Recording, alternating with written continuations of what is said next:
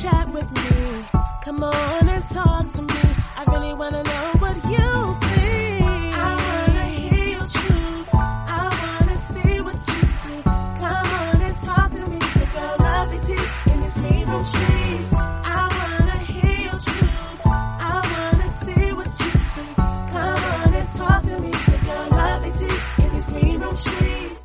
Hey everyone, welcome to our third episode of the Green Tea Room with your girl Lovely Tea. Thank you guys so much for joining me tonight. So there's a lot to talk about and as you guys know the topic at hand is pretty privilege. Does it exist? And the reason why I'm talking about this is if you guys do not know, for the past 2 days rapper Saweetie has been trending because a lot of folks have been going in on her.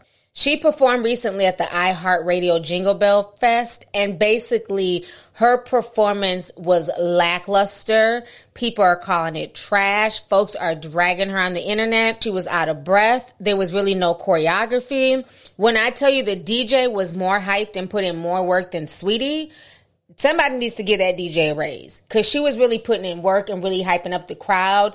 Saweetie was just, she just looked a mess. She was just out of breath. She didn't take the choreography seriously. It might be from the whole McDonald's meal situation. Maybe she's eating too much McDonald's, but the way she was moving on that stage just did not look right. And then, of course, when all else fails, what do you do? You just turn around and sell sex. So she ends up getting down on all four. She clicks her kitten heels together and she starts twerking.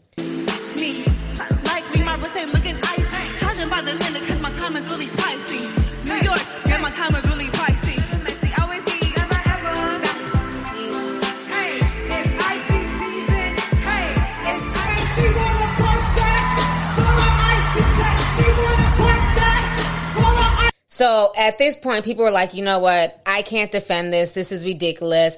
And social media have been basically going in on her and stating that the only reason why Saweetie is getting as far as she's gotten is solely due to pretty privilege. And she's talked about this in the past where she said things like, you know, pretty privilege has been a disadvantage to her. It hasn't helped her out as much.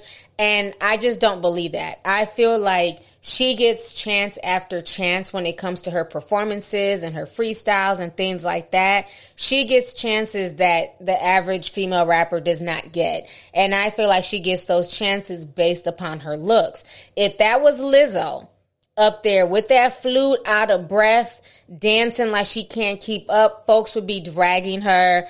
Folks would be talking about her weight and things like that. So for you know, Saweetie to be half her size and to not keep up with the performance, that left a bad taste in everybody's mouth. Now, another thing that's causing a lot of controversy as well when it comes to, you know, pretty privilege is Lori Harvey. So if you guys do not know, recently Lori Harvey was casted as one of the judges for the 70th um, anniversary of the Miss Universe pageant. So all of the other judges that were there, a lot of them have long resumes. Some were lawyers. A lot of them have put in a lot of work in their field to be able to judge.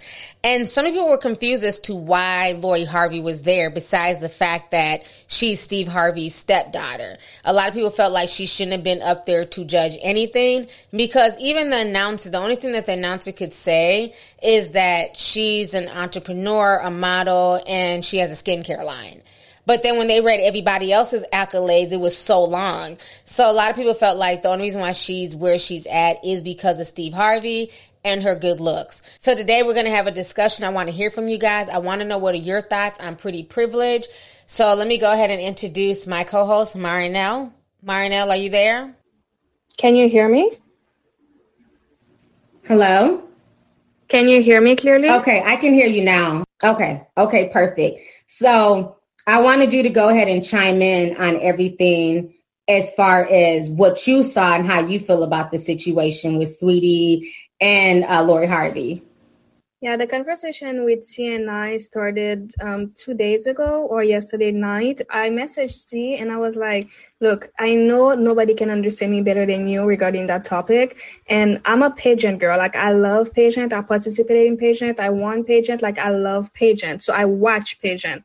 So when I was watching Miss Universe, and they like judge number one, and then they list everything she accomplished. Judge number two, she was Miss Universe 2015, and she has this foundation. Judge number three, and then they read judge number four, and I heard Lori Harvey. She is a supermodel, and she has a skincare line.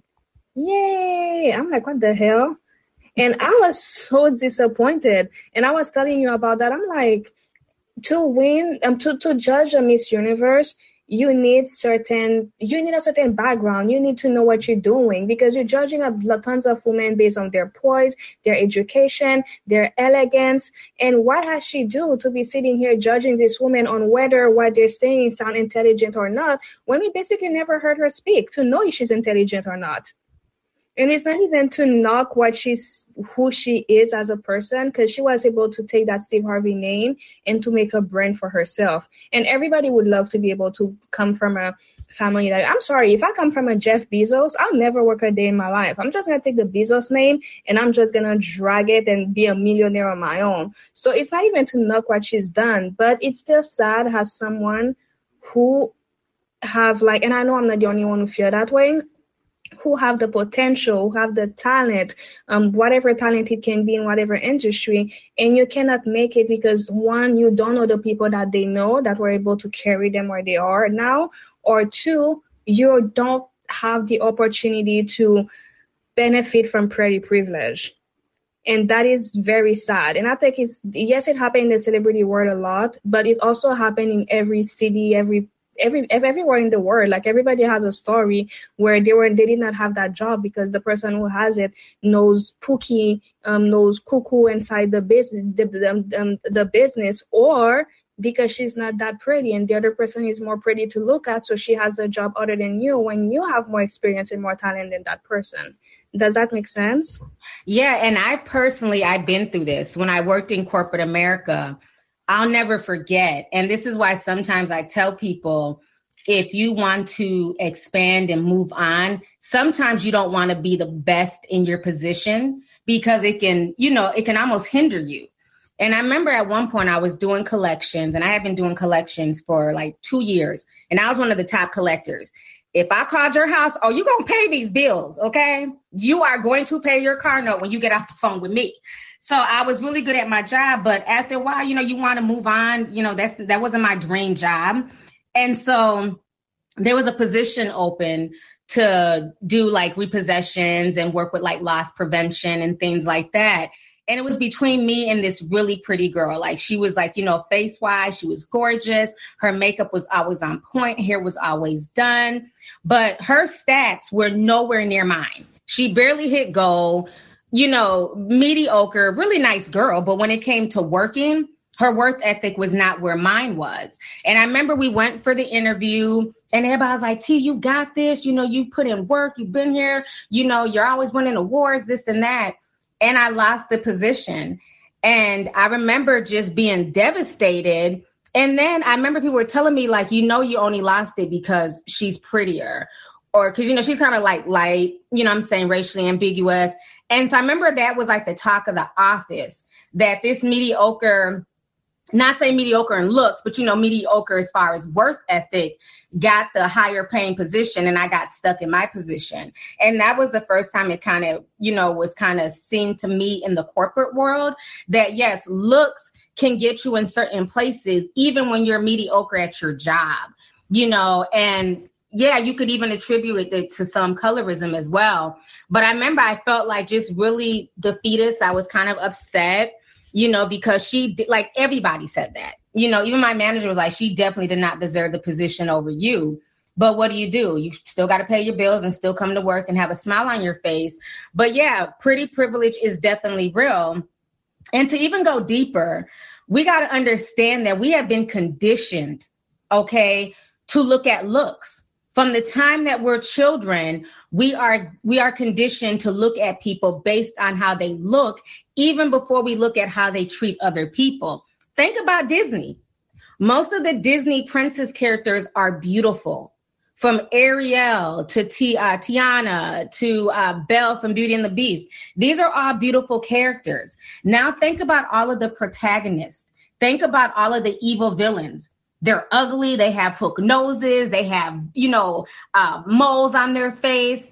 You know, they're they're not attractive. They're usually witches and, and evil characters. So ugliness and being less attractive is attached to being evil, being bad, you know, being jealous. So we've been conditioned from the time that we were children that in order to be pretty, your life will be better. Prince Charming will come and look for you if you're beautiful.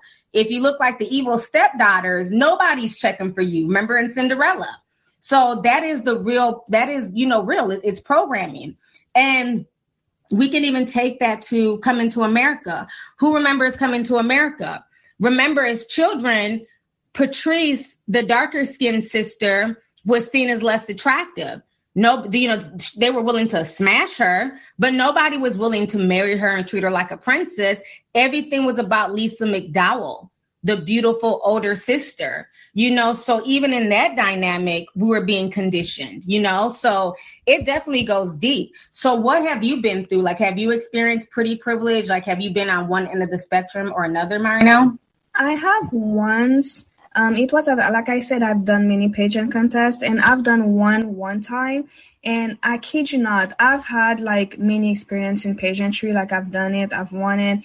And when we were doing the interviews, I'm not trying to give like to pat myself on the back and to try and so, sound smarter. I everybody said to me that my answer was better. Everybody said to me that my answer was better. What I was saying sounded more smart and also was related to what um, the pageant was about.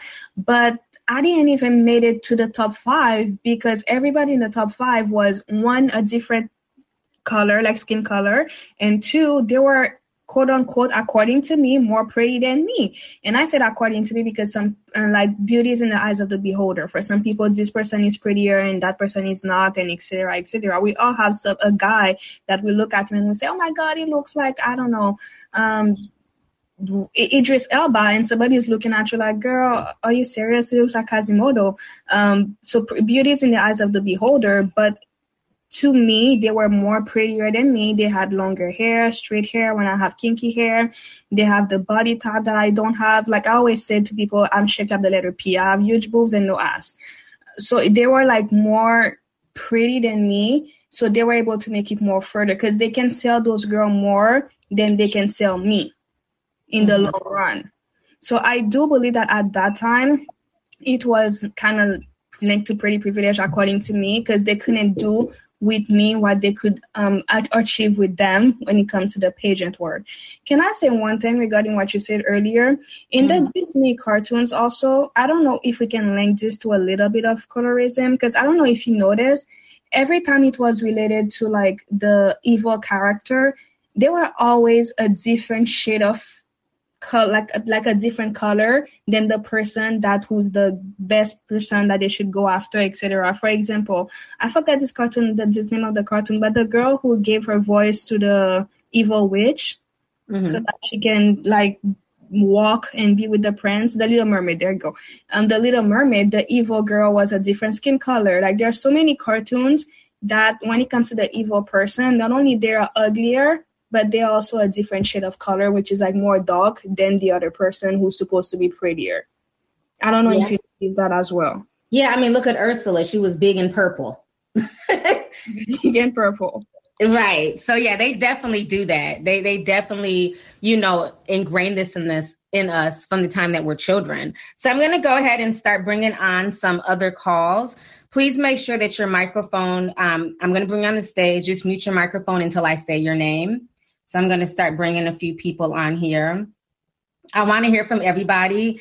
I want to know your thoughts on what you guys think about um, Saweetie's performance, what you guys think about Lori Harvey, and if you yourself have gone through pretty privilege. Are you the pretty one, and people assume certain things about you, or are you, you know, con- you know, less attractive? And that's okay. But I just hate how society tries to act like, oh, it's all about what's in the heart that matters, and oh, everybody's beautiful. No, not really. You know, because if that's the case, every there wouldn't be a beauty algorithm on TikTok. Let's keep that real. There's a beauty algorithm that scores people by uh, AI you know, on the level of their beauty, and that pushes them through the algorithm. And if you're less attractive, or if you have a scar, if you look a certain way that the beauty algorithm doesn't deem as attractive, then you don't, you know, your videos get buried. TikTok does have an algorithm to evaluate how pretty you are. If you spend enough time on the Chinese deep web, you can find ByteDance documentation like this. Google Translate tells us that they are looking at the beauty of the hottest, ugliest, and average person in your video. The algorithm looks at 86 key points on your face to determine your beauty. The authors have a GitHub which I cloned and then I had to fix a bunch of issues, but I eventually got it working. The algorithm says I'm a 3. So let, let's keep that real. I want to hear real discussions from people. So let me go ahead and let's start with um, Ashley Chanel. Go ahead and unmute your microphone. Hey, Hi, how are you? I'm good. So I live in Los Angeles, California, and I definitely believe in pretty privilege because when I first moved here, um, being like an influencer, I lived with a um, roommate that was my best friend and also an influencer. And she had um, other privileges. Let's just say she was of a of another race, but um, as far as like the show we were both on, she was always considered like prettier, more popular, and things of that nature. And um, it wasn't and it didn't really affect me until because she's a friend. I'm not looking at her in an envious way or anything, but it was it it didn't really affect me until I realized that like even my own culture, like people of my own culture, black men, um, would receive her differently in comparison to me. And so when it came to like invitations, things as far as like access went, she would get all of these things before me and I would just be like, wait, how come like I was there? How come I didn't get that? Or how come and so it's just, it was like always just so weird to me. And then I had to have like a conversation about it with my best friends. And I was like, you know, it could be white privilege, but I don't think it's that. Um, and then we started talking about pretty privilege. So this is like a really interesting conversation because it really happens a lot in Los Angeles, California. Like it happens so mm-hmm. much. And especially with pageants, of course, because I kind of feel like that's the concept of pageants. But like in the real world, in like work politics, um, it happens all the time. And I feel like it sucks for the people that like work very hard or are very smart. Um, and you know we just get overlooked because we don't have the looks that people want us to have or we just don't have the complexion or things of that nature that America brands is beautiful. So it does suck but and I think it affects everyone but I just feel like the more your confidence outweighs like how people view pretty the more um you know, people will just be, oh, people will be adamant about like falling in love with your spirit, your personality, your confidence, and things of that nature outside of just your beauty.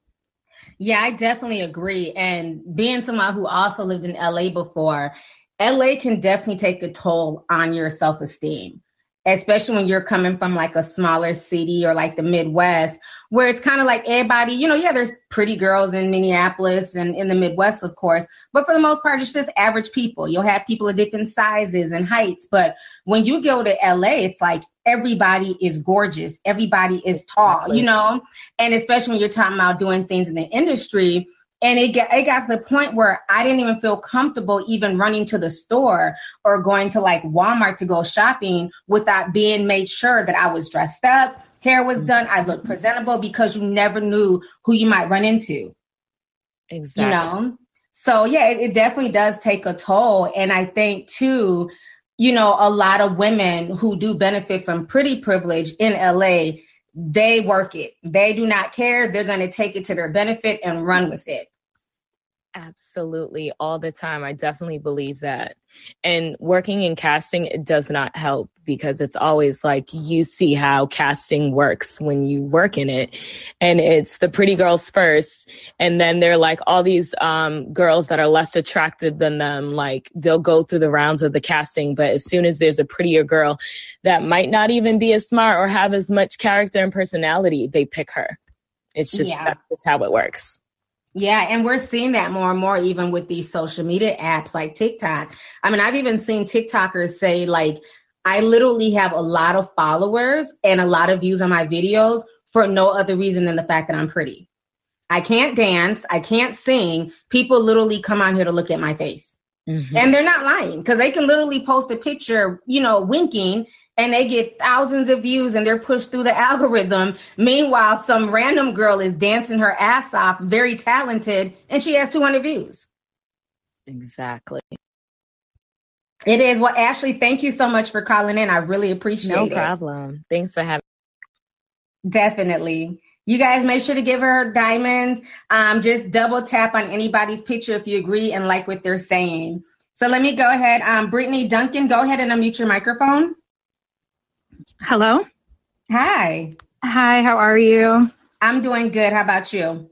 Great, thank you. Um, so I definitely agree with the last caller. I do believe that pretty privilege exists. Mhm. Um, I grew up in the Caribbean, St. Lucia to be exact, and I can remember being younger and having uh, this friend. She was kind of a coolie, so like you know, like an Indian uh, mixed race type I'm of sorry. girl. the hair. Yeah, exactly, exactly, and a lot. Oh, I'm sorry, I'm hearing somebody else. Everybody, please mute your background. Okay, there you go. All right, great. Um, and I can just remember how she was treated so much differently from me. It would be like, oh, Brittany, you're ugly, but like, you know, Serena, she's gorgeous, she's this, she's that. The treatment that she would get from, you know, from males, from just anybody in general. Um, and then it wasn't until I moved to this country, and one of the first jobs that I took was at, oh, for the weirdest thing was a tanning salon. And, um, there were other black girls who worked there with me but um, there was this one particular girl. She was a lot darker than i was. And there was one time this lady came in and she you know we're like explaining the spray tans to her. We're like you know this shade is like this that shade is like that. She looks directly at my coworker who's darker skinned and says oh okay yeah so long as i don't look that dark.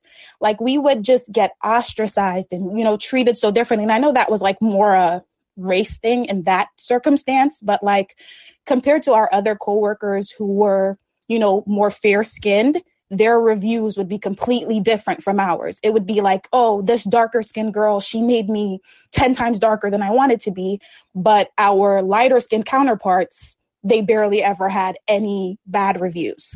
It was the strangest thing and we could see that our tans weren't you know any worse than our lighter counterparts, but they would still get better reviews than us constantly, always having to speak to management because we're always having bad reviews. And again, I don't know if it was because we were black girls working at a predominantly white tanning salon, but again, it was just weird how our lighter counterparts who were more fair skinned or prettier, you know, they didn't have the same issues that we did.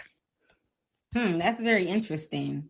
Yeah, and and to make to make another point, that tanning salon was LA based and they moved out to New York. So I don't know if it was something about that culture or or whatever, but it was extremely stressful to the point where me and my uh darker skinned coworker, we were like, yeah, we we're not even going to continue working here.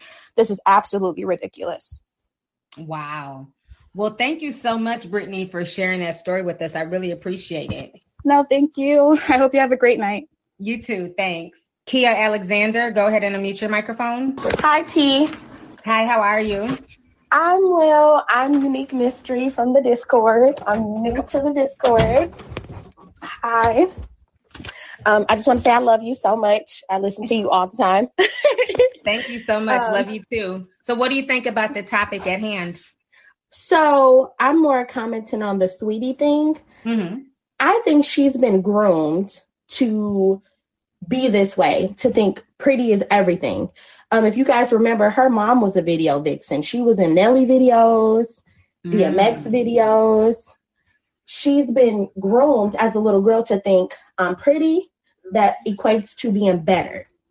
You know, Mhm. um, also, another thing with her um, that I think she uses pretty privilege.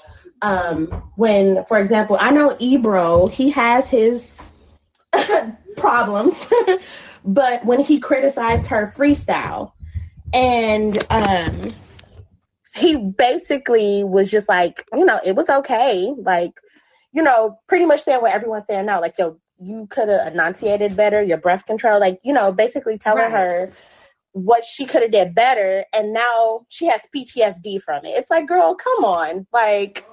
Yeah, Get she definitely it. plays victim when it's convenient. It's like if you hold her accountable, then it's oh they're only doing that because I'm pretty and you know it's jealousy, it's hate, and it's like no, ma'am, you just really you can't rap, you know. And it's like they've really packaged her perfectly. They, they give her good songs. She gets good collaborations, like the song with Doja Cat.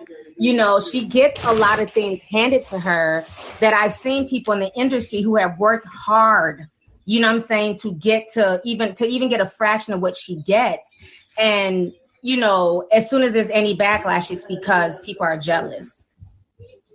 Yeah, which is to me utterly ridiculous. You know, I I want to say even to take it a little deeper, I wonder if her ego got bruised when Lil Baby kind of shut that whole thing down with her. You know, because she is mm. a pretty girl in the industry, and he didn't claim her. It wasn't like, oh yeah, you know, we were just hanging out. He like pretty much shut that down. He didn't acknowledge it at all. And you know, being a pretty girl who thinks that that's everything. I mean, that's the impression I get from her. But being a pretty girl and thinking that her looks mean everything, I wonder if that bruised her ego a little bit. I mean, it could have. You know, he is one of the biggest rappers out there. And sometimes, too, you know, if you are very pretty, you think you can have any man, you know? And for this man to, like, not claim her, yeah, could have. You know, you never know. Mm-hmm. But T, that was all I wanted. I'm cooking chicken wings right now. so I had to step in the basement. My husband's taking over. Okay, well, thank you so much for calling in. No problem. I'm going to continue to listen. I love you so much. Thank you. Thank you. Have a good night. All right, uh, let's see here. Before Mary Am L, go ahead and unmute your microphone. Yes, hello. Can you hear me? How are you? I'm good. How are you? I'm good. Um, I did want to speak about the whole pretty privilege thing. Mhm. Um, I do know it's a, like it is true. Like there is pretty privilege, and I think like the first time that it hit me is when I was a kid. Um, so my cousin and I are both biracial, like Caribbean and North African, Middle Eastern. Mhm. Um, both our mothers are North African, Middle Eastern, and my aunt would. There was always like a Miriam's so pretty, and they would talk Your phone's going in and out. Oh really? Yeah, Okay, sorry. So yeah, they would talk about like Miriam. So can you hear me properly now? Yeah, you're good now. Yeah, they would be like Miriam's so pretty, Miriam's so pretty, and I remember being in the car or we'd be like driving somewhere, and my aunt would always be like. I know, like, I'm just gonna call my cousin F. She's not so, pr- like, she's not the pretty girl. I know she's not, like, that pretty. And she would always say, like, words like that. But she's like, but in my eyes, she's the most beautiful.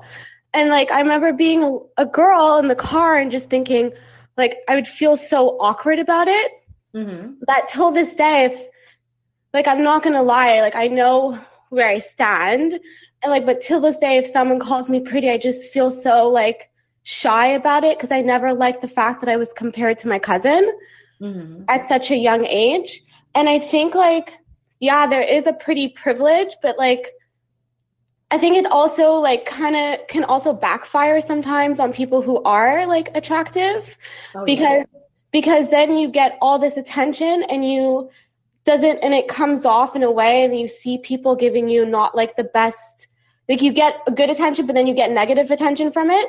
Mm-hmm. and then you get like this thing where you don't you can't fully accept it. And like you don't you try to minimize it or you try not to like like I know people who are very attractive and dress horribly because they want to like be less attractive because they couldn't deal with it.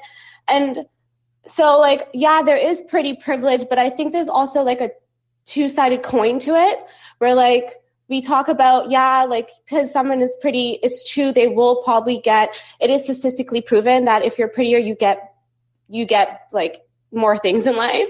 Yeah, that more opportunities, right? yeah, you get better opportunities in life. That is like a statistically proven thing. But I also think that like there is a flip side of the coin where sometimes people are pretty and they also can't handle it, can't deal with it. It's too much for them and they don't like the fact that most people think it's just because they're pretty because they probably put hard work into it and then they try to lessen themselves for that. I don't know if that makes sense and I'm not trying to like I was just trying to give also another perspective on it that like oh it's no, not there's definitely about two sides. No, there's Yeah. definitely two sides to the coin because I know people who are pretty as well, and you know, let's say they went to college and they got a four year degree, they really busted their ass, and then for somebody to say, well, you're only in this position because you're pretty, that can be a slap in the face too.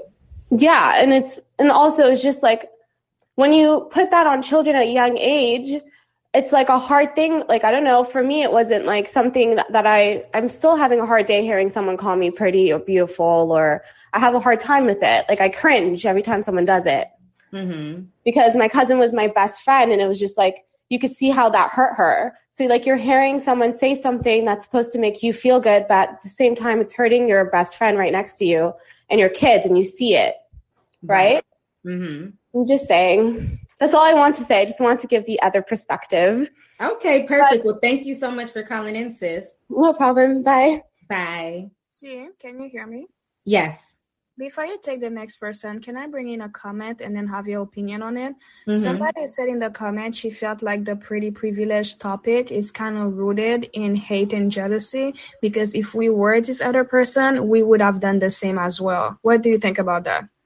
You know what? I don't think there's anything wrong with that comment because I think when people talk about certain things, it also depends on the angle. Because you do have some people who are jealous. You do have people who feel a way about certain people's looks. And when you think about it, it's only pretty that people get very offended by. Because think about this somebody who's pretty, they simply won the genetic lottery. That's it, that's all. They won the genetic lottery. They have an asymmetrical face, nice teeth, clear skin. It's not like they did anything for it. But nobody ever knocks a guy who ends up being six foot eight. He also won the genetic lottery, but no one would knock him for saying, Hey, I'm tall. I'm tall. I'm going to the NBA. We encourage it and, you know, put him in sports. He's so tall. But when it's beauty, it makes people uncomfortable. So I can I can understand that argument because you have some people who want to scream everything is pretty privileged because they're not conventionally attractive, right? So you do have that flip coin, or you have people who will shun somebody or not get to know them or automatically say that person is stuck up or they think they're all that just because they're pretty when low key that's your insecurity. So that's where, as women, we have to check and understand well, where is this coming from? Do I really feel like it's pretty privilege or is there a jealousy there? So it definitely goes with both sides of the coin. You know what I'm saying? And I don't for a minute think that if somebody's able to benefit off of something, that they're going to turn it down.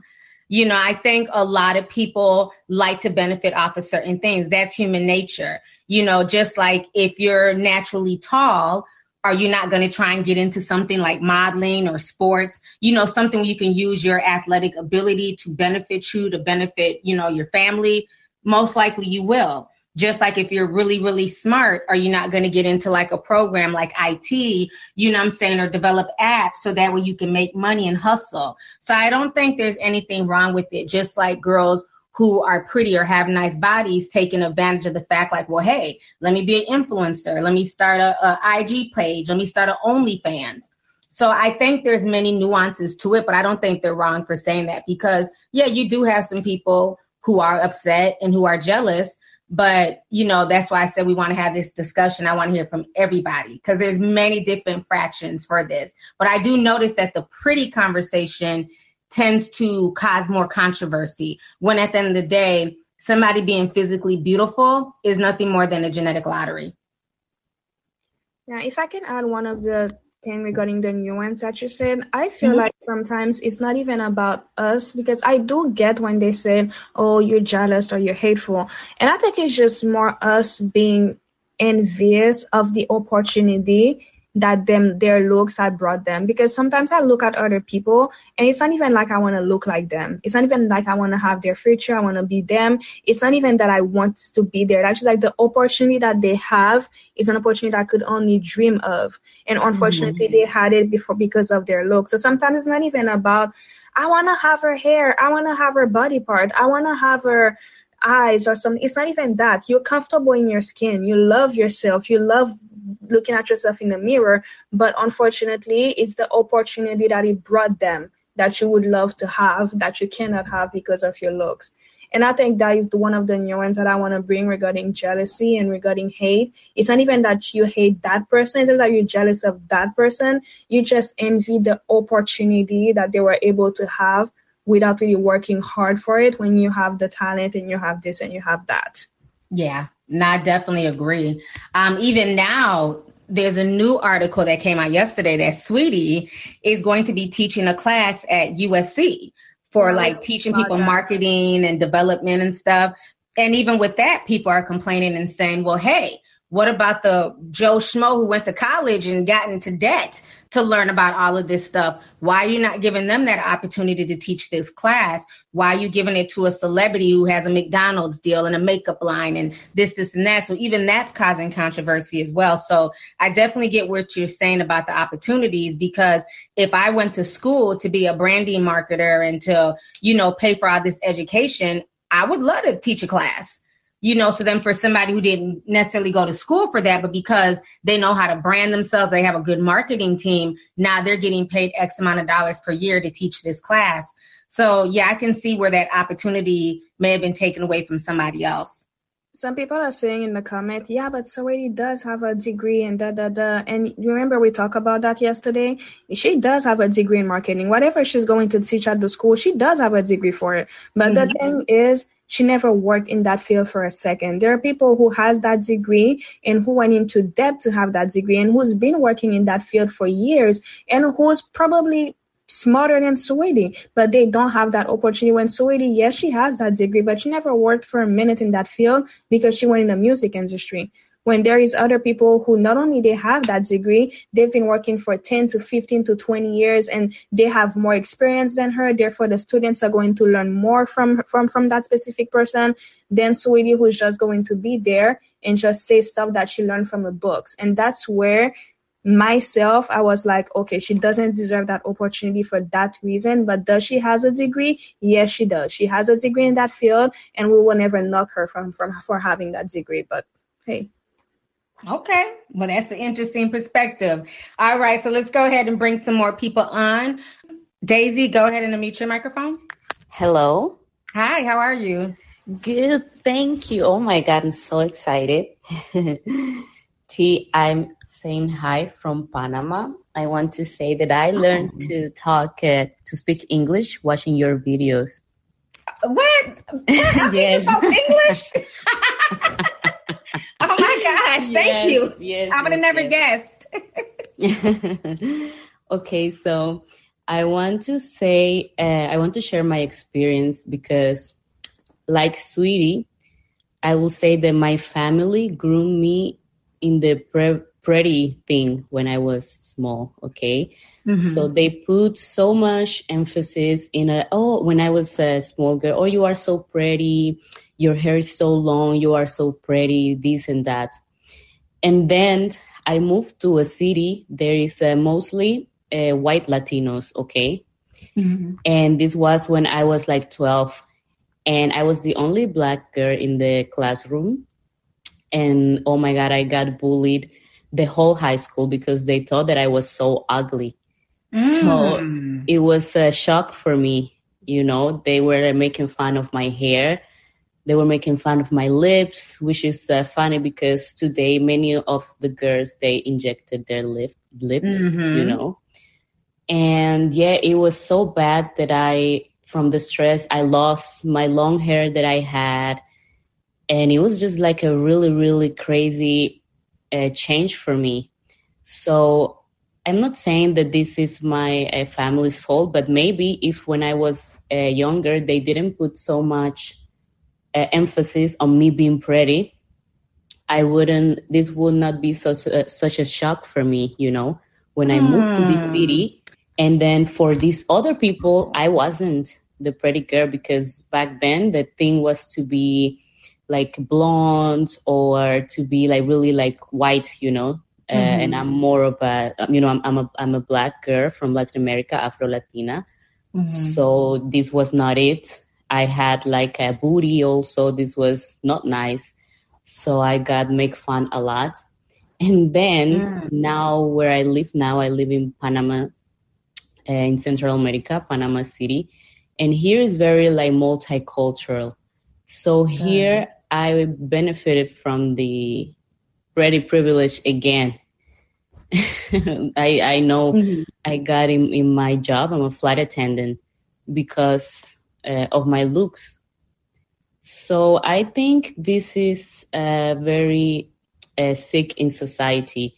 And I still have like trauma. I'm not like really confident on myself, even though so many people say like, "Oh, are you are so pretty," because I I suffer in high school from a Mhm. bunch of people that they were telling me that I'm not. So it's really Well, let, important. let me let me tell you this, Daisy. First of all, looking at your little icon pic, even though it's about this big, you are gorgeous. Just like Miss Oh, Ashley's gorgeous. All of you girls who have called in and young women who have called in are all beautiful. I will say this. It's very interesting because you said your family raised you, telling you from day one you were beautiful, you were gorgeous. You know, they gave you those positive affirmations. I never got that. I never got that. To this day, I've never heard that I'm beautiful or pretty from my father, rarely from my mom. I never got that. So to hear you, I'm shocked because I didn't even know parents told their kids, you know, this over and over. Like, that's a blessing. Like, that's what it should be because the world is meant to tear you down. I didn't really Yeah. start hearing I was pretty until really from outsiders. And I remember even when I first started YouTubing, you know, the first few years were rough, honey. Bad lighting and audio. So I was always, you know, the ugly girl on YouTube. And then once, you know, I was able to kind of get my setup and get my swag and get into it, then it was like, oh my God, you're pretty, you're pretty. And and I know what you mean where it almost shocks you. You know, because I'm like, I didn't hear this growing up. This wasn't told to me in my household. So I don't I don't want you to think that what your parents did was wrong because I think sometimes we have to tell, you know I'm saying, our kids that they're beautiful and they're and, that they're loved. Because when they step out here in the world, the world is meant to tear your child to shreds and tell them that they're ugly, they're fat, they're short, they're never gonna amount to anything. So they need that positive reinforcement in the household. But one thing I learned, you know, even dealing with issues in high school, um, it depended on what clique of girls I was with, right? So I had different Yeah. cliques of friends. I was always that person where I was cool with a lot of different people, but they didn't necessarily get along. I, I was usually the glue that held folks together, right? So I'm cool with this clique, but they really don't like that clique. I was always like the neutral one. So when I'd be with my lighter skinned friends or mixed friends, I was considered the ugly one. But then when I'd be with my darker skinned friends, I was the pretty one. So it's just weird. But I remember we all went out one day. We were out in the Midway. And so this guy pulls up on us, and we're like 16, 17 at the time. And he's like, Yeah, we're shooting a music video um, next weekend. I want y'all to be in the video. Y'all are bad as hell. So now we're excited. Know, it's like the late, you know, early 2000s. We're like, Oh my God, I get to be a video girl. And he gives everyone, and all my friends that were there were light skinned, I was the darkest one. He gives them all a flyer for the location and tells me, Nah, you can't be in the video. You're too dark. Oh my And God. I was so embarrassed and shocked. And what even shocked me more was my friends were like, oh shit, that's fucked up. You didn't get one. But hey, we about to be in this video. And I'm just like, oh, my- so that was like my first experience feeling like, oh my gosh, I'm ugly or I'm not as good as them. And it was just like a really That's hurtful feeling. Yeah, so people can do things to you that make you second guess yourself. And a lot of times, especially with high school and what you went through, a lot of times what I've learned as I've gotten older is that people see things in you that you don't see in yourself. That's and true. see what it is is that they saw you as a threat. You might have been good with, you know, math and and you know just a bubbly person, a cool person, and when they see you as a threat, they go out their way to tear you down and tear down your self-esteem. So that way you're less of a threat to them. Yeah, that that might be because I remember I was really good um, dancing. I was like the dancer, and always when there was like some school presentation, I I was like the number one dancer. Mhm. But yeah, this trauma, like actually now you make me realize that my parents they like mean well. It's crazy Yeah. because like till this day I I was kind of like thinking that what they did was wrong because of what I went through. I was like, why were they telling me all the time uh, this uh, oh like you're so pretty and stuff, you know? Yeah, I don't think they did anything wrong. And I think for my parents, it's not necessarily they did something wrong. They just didn't know no better. You know, some parents feel like, oh, if you tell a girl that she's pretty, then she'll run out here and be a hoe. You know what I mean? Like, you know what I mean? So some parents think like that. Other people, it's no different than parents saying, oh, don't pick up that baby. You're going to spoil them. You better pick up that baby and hug them and show them love. You know, so sometimes parents just look at things differently. But, you know, everybody's experience is their experience. And that's what makes us who we are today. So those are your experiences and, and what you Yeah. learned. And these are mine and, and what I learned in life, you know, but yeah, I just had to reiterate that to you that, you know, be grateful for that because I didn't get Thank that. I didn't get that in my household, you know, and I had to learn, you know, from the outside world. And maybe if I've been told that I was beautiful and there was nothing wrong with me, that maybe I would have made better decisions. You know what I'm saying? I wouldn't have fell for the first guy who told me that he loved me and that I was beautiful. You know, so that that's where mm-hmm.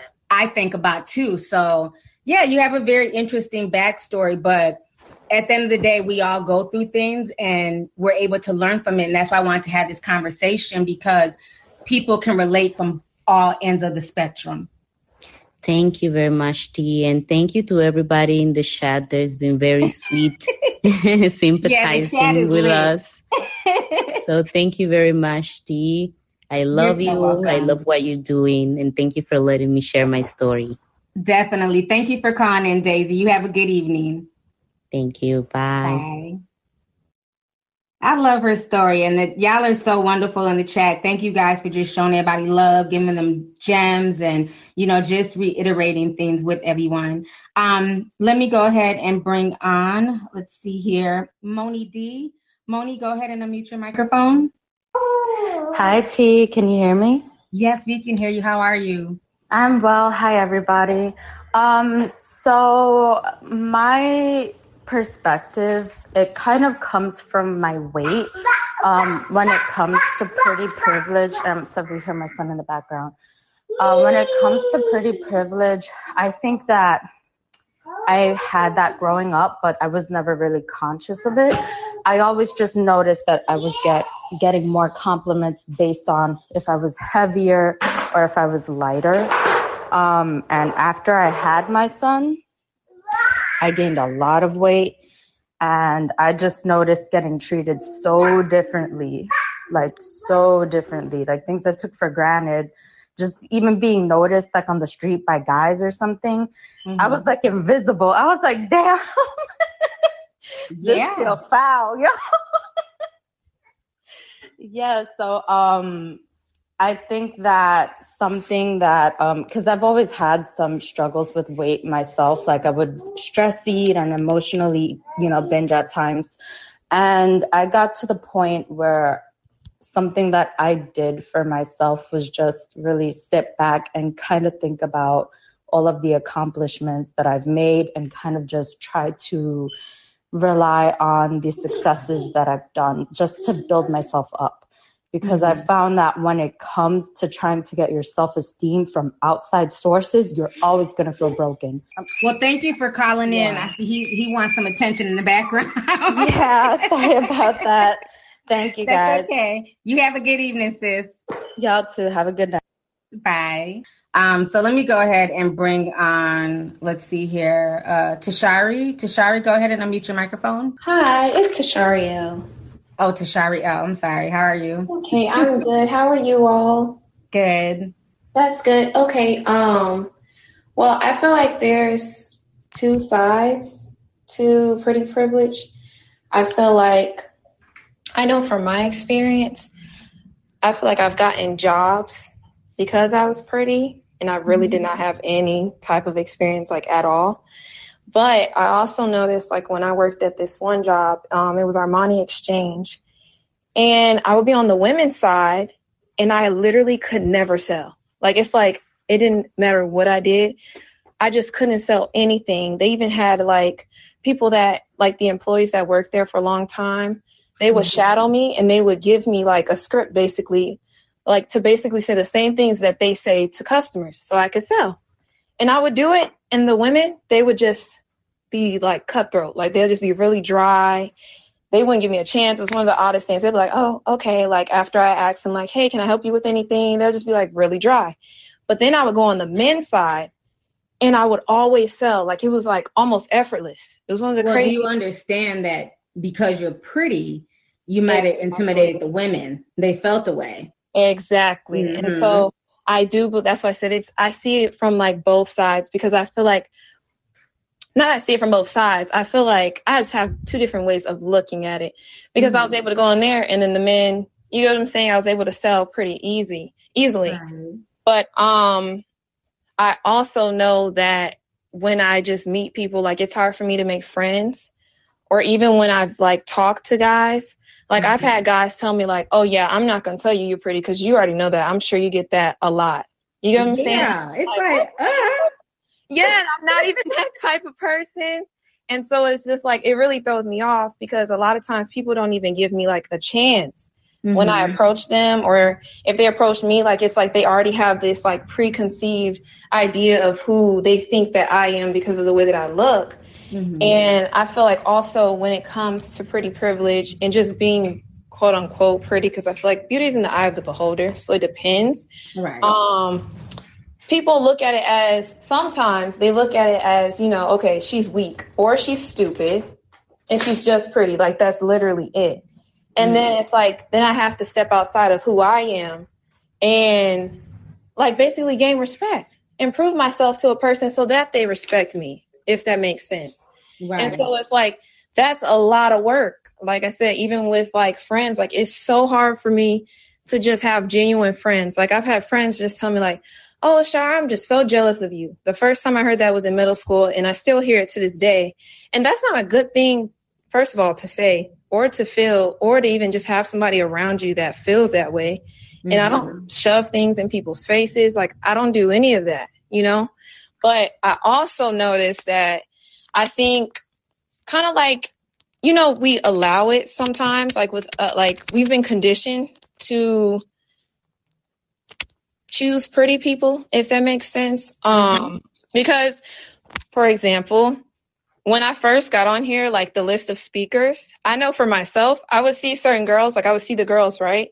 And I would just put it give them a diamond. Because I'm like oh my gosh she's so pretty. Right. like, wait a minute I haven't even heard her speak yet yep and even for again, that's part of human nature. That's what I was saying. Like we're Yeah. we're conditioned automatically. You know, like I told you, I said the last girl, her picture's about this big, but I'm like, oh my God, you're gorgeous, and you are too. Like you're beautiful. Thank You you. know, but that's just what it is. You know, Yeah. and we- we do that, and it, it doesn't make us bad people. That's just how we're we're. That's like our DNA. That's how we're rooted. You know, to look at attractiveness and what we deem as attractive. You know, so and then there's a lot of privileges too though. Like like the like the last gentleman was saying before he got cut off um when somebody is pretty they don't get stigmatized as much like when they do bad things or make bad decisions. For example let's look at Kimora Lee Kimora Lee got a she got what like four kids, you know, three different baby daddies. I've never heard anybody call her baby mama or talk about the fact that her kids got different fathers. You know, uh, the Kardashians, half of them are babies' mothers, never married. Nobody ever attaches that stigma to them. You know, and I think that you know th- them being pretty definitely helps. Mm-hmm. Even look at remember Je- uh, the the felon babe Jeremy Meeks when he went viral for his mugshot. Think about him, yes, with the green eyes or whatever. we Blue were eyes. giving him like the benefit of the doubt like uh-uh Yeah, but now he's like in all these movies. He's Yeah. like in all of these movies. He's acting. He's on the red carpet. And I'm thinking to myself, what about the poor guy who done spent all this money to go to like, you know, these acting classes and acting school and move to LA and he can't get a break and some felon is now in like blockbuster movies based on his looks. Look. it's crazy, but that's society. Yeah, I think if people want change, like we have to be the change, in my opinion, because I'm, I'm, you know, I'm guilty for it too. I literally just did it. Or when the girl Daisy was talking, I was just Mhm. writing my notes. I had 20 diamonds. By the time Jarrell started speaking, I had 47. You get what I'm saying? And I hadn't even spoke. I could have came on here and just cursed everybody out. And I just, you know, so I, I feel that way too. But I'm gonna have to agree with that.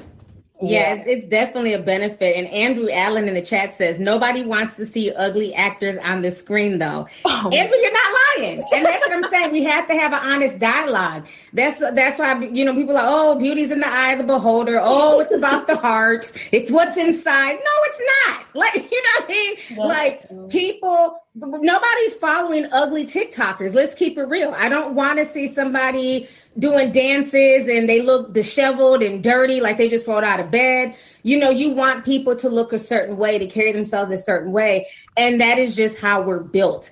You know, that's just, that's as old as the caveman. You know, so it, we have to be honest with ourselves and we have to understand if we want change, then we have to be that change. We have to start making it acceptable okay, that we can have a big girl like Lizzo and she can be seen as a sex symbol. You know what I'm saying? Regardless of her size. Because like I said, if Lizzo gave the performance that Saweetie gave, that'd have been the end of her career. That is so true. You know what I'm saying? But Saweetie gets a pass for mediocrity because she's cute. So that's what we have to change as a society and hold people to the same type of standard regardless of what they look like. Mm-hmm. And ourselves, because my mom has always told me your looks, it you know, it can only get you so far. Mm-hmm. And it's so true, especially in this world. People will play, they'll play you if you let them. So you gotta have, you gotta just be, you have to be more than just pretty. You really do. Right. But Well, thank, you so much. Yeah, thank you for calling. It was very good talking to you. Thank you. You you said nobody Mhm. want to see ugly actors. We can even bring this to like the real world. Nobody want to see. Well, nobody want to have an ugly secretary. Nobody want to have ugly saleswomen selling their clothes in the stores. Like there's no director who wants to turn to his left and his secretary who's taking his calls is just fat and ugly according to him. Fat and ugly to him because she can be pretty to somebody else. Right. Like it's yeah, like that's true. this in the We world. always we always put this standard on Hollywood, but I mean, I know several friends of mine who own their own businesses. The receptionist is not ugly. They want a pretty receptionist to greet the customer. No. Another example when you were talking about women who has like when you said Kimberly Simon, some people were they were like, Hey, Kimberly Simon has all those baby daddies and they didn't even know. But another example that is more recent is the Real Housewife girl, Falynn Pina. Fallon has Mm. like four kids by four different men and nobody ever bring that up. Nobody Mhm. ever bring that up. And she's like in her early 30s. She started having kids early in life, but four kids by four baby daddies, and nobody ever said anything about it. That's true. That is very true. Nobody brings it up. Why? Because she's a pretty girl. You know, so it's like, oh, well, we're gonna ignore it. But then if it's just like an average looking, you know, woman, uh-uh, now with her four baby daddies, you know, that's the first thing gonna throw in her face. You know, so yeah, it, again, it goes back to us. So now let me let me throw this question out here and I'll ask you and then whoever wants to speak on it. In this day and age, are people do people how can I word this? Is there is there a reason for people not to be pretty? Because in this day and age, y'all got so many things that can help y'all. Like when we were growing up, if you were just ugly, you were just ugly. There wasn't a whole bunch of makeup to cover up, you know, acne scars.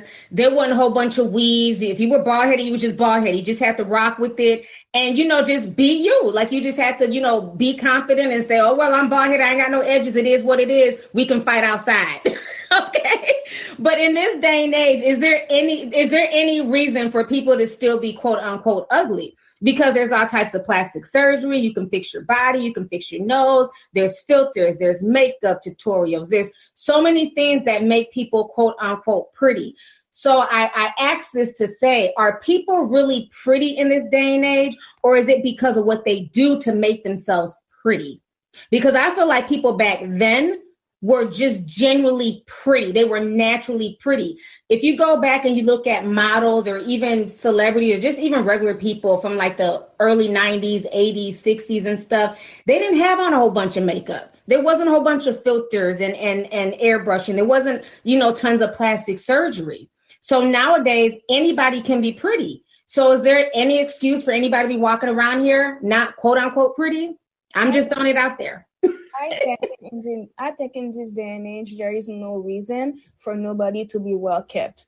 Because I think there's a difference between being well kept and being quote unquote pretty. Because when you cannot spend thousands, nobody has like thousands of dollars to spend in surgery Mhm. um, to look like a certain type of person, but you do you can gather a couple of dollars to have your nails done, to have a proper weave, to have proper clothing, to smell good, you know, to take care of yourself. So I think it's more like in this day and age, there's no excuse to not be well kept vs being quote unquote pretty. Because again there are thousands of women who they feel like in their skin they're comfortable they look beautiful. But when they're looking at this other woman and everybody's fantasizing fan- fan- fantasizing their, her fat ass they're like oh let me go and get my money so that i can have a fat ass. When it wasn't even the issue. I think it's mm-hmm. just more like being well kept vs being pretty. There is no excuse for you to walk around here with your nails being chipped and being being chipped and being dirty. There's no reason for you to walk around here smelling. There's no reason for you to not just take care of yourself with everything that is available whether it is microblading for your eyebrows you know taking care of your lashes taking care of your hair. You can find a proper weave that is affordable or take care of your hair and then have your hair well kept. I think it's more of being well kept vs being pretty to me. Mhm. And so now let me read some of the comments in the comment section. Uh, Wendy Gonzalez says, I'm Dominican, and in my country, they say that there are no ugly girls, just broke ones. Uh, Ali says, T, do you notice that when people in society um, call so-called people ugly, and the ugly ones are confident, people are mad, like, how dare you be happy and confident? Yeah, it's almost like people are shocked if somebody's not conventionally quote unquote pretty, but they're still confident within themselves. But yeah, you know, all of this stuff costs money. So I definitely understand um, that poverty can play a, a role in people not being quote unquote as pretty or as well kept as they could be, you know, but and it doesn't even have to be the extreme of getting plastic surgery, but even the makeup, you know, and just all the things that people do to quote unquote beautify themselves. You know, I think there's a lot more remedies now in this day and age than when we were younger. It just wasn't an option. You just had to learn to be comfortable in your skin. And I think that eventually we may need to go back to that instead of teaching young girls to put filters on their face teach them that you know what god makes everybody different and everybody's not going to have flawless skin or super long hair or this and that i think those are the conversations that we have to eventually have because just throwing a filter on something or putting on a whole bunch of you know jezebel makeup okay is not going to do anything for the internal. This just my just my opinion Somebody said um, being well kept does require a lot of money. Um, she says a couple of dollars, that's half a stack, nails, an- nails another few dollars. And someone else said being well kept does require a lot of money. And I tend to disagree because you can just walk into a pharmacy and get you a few nails too for a couple of dollars and take care of your nails yourself. Just make sure that they're cut and clean. You can take care of your hair at home. You can make sure that your clothes is iron and look good and your clothes is well fitted on you. You don't need to have the money that the girls have nowadays to be well kept. And whether we like it or not, when someone is not well kept, we'll tend to say she's ugly when it's just that she's not well kept. Whether that's just my opinion. I don't know what you think about it. Mm-hmm. I can see that. I can see that angle. I can definitely see that angle. So let me go ahead and bring on some more people here. Here, Terrell Allen, go ahead and unmute your microphone. Hello. Can you can you hear me now? Okay, that's better. Okay, sorry. That's okay. All right, so I just want to start off by saying I love your channel. I appreciate everything that you do, and thanks for adding me on. Thank you. I appreciate that. No problem. All right, so I do agree. Before I say like what I'm gonna say, I agree like with with, with what you said like about your upbringing. I had the mm-hmm. s- same experience. So becoming an adult, I had to you know boost my self confidence, things like that. So when I say what I'm gonna say, it's not to like offend anybody or whatever. But I do think that pretty privilege has ups and downs too. Um, because I work with a lot of Instagram models being like, uh, I guess celebrity hairstylists or whatever you want to call it. Um, and they go through a lot too.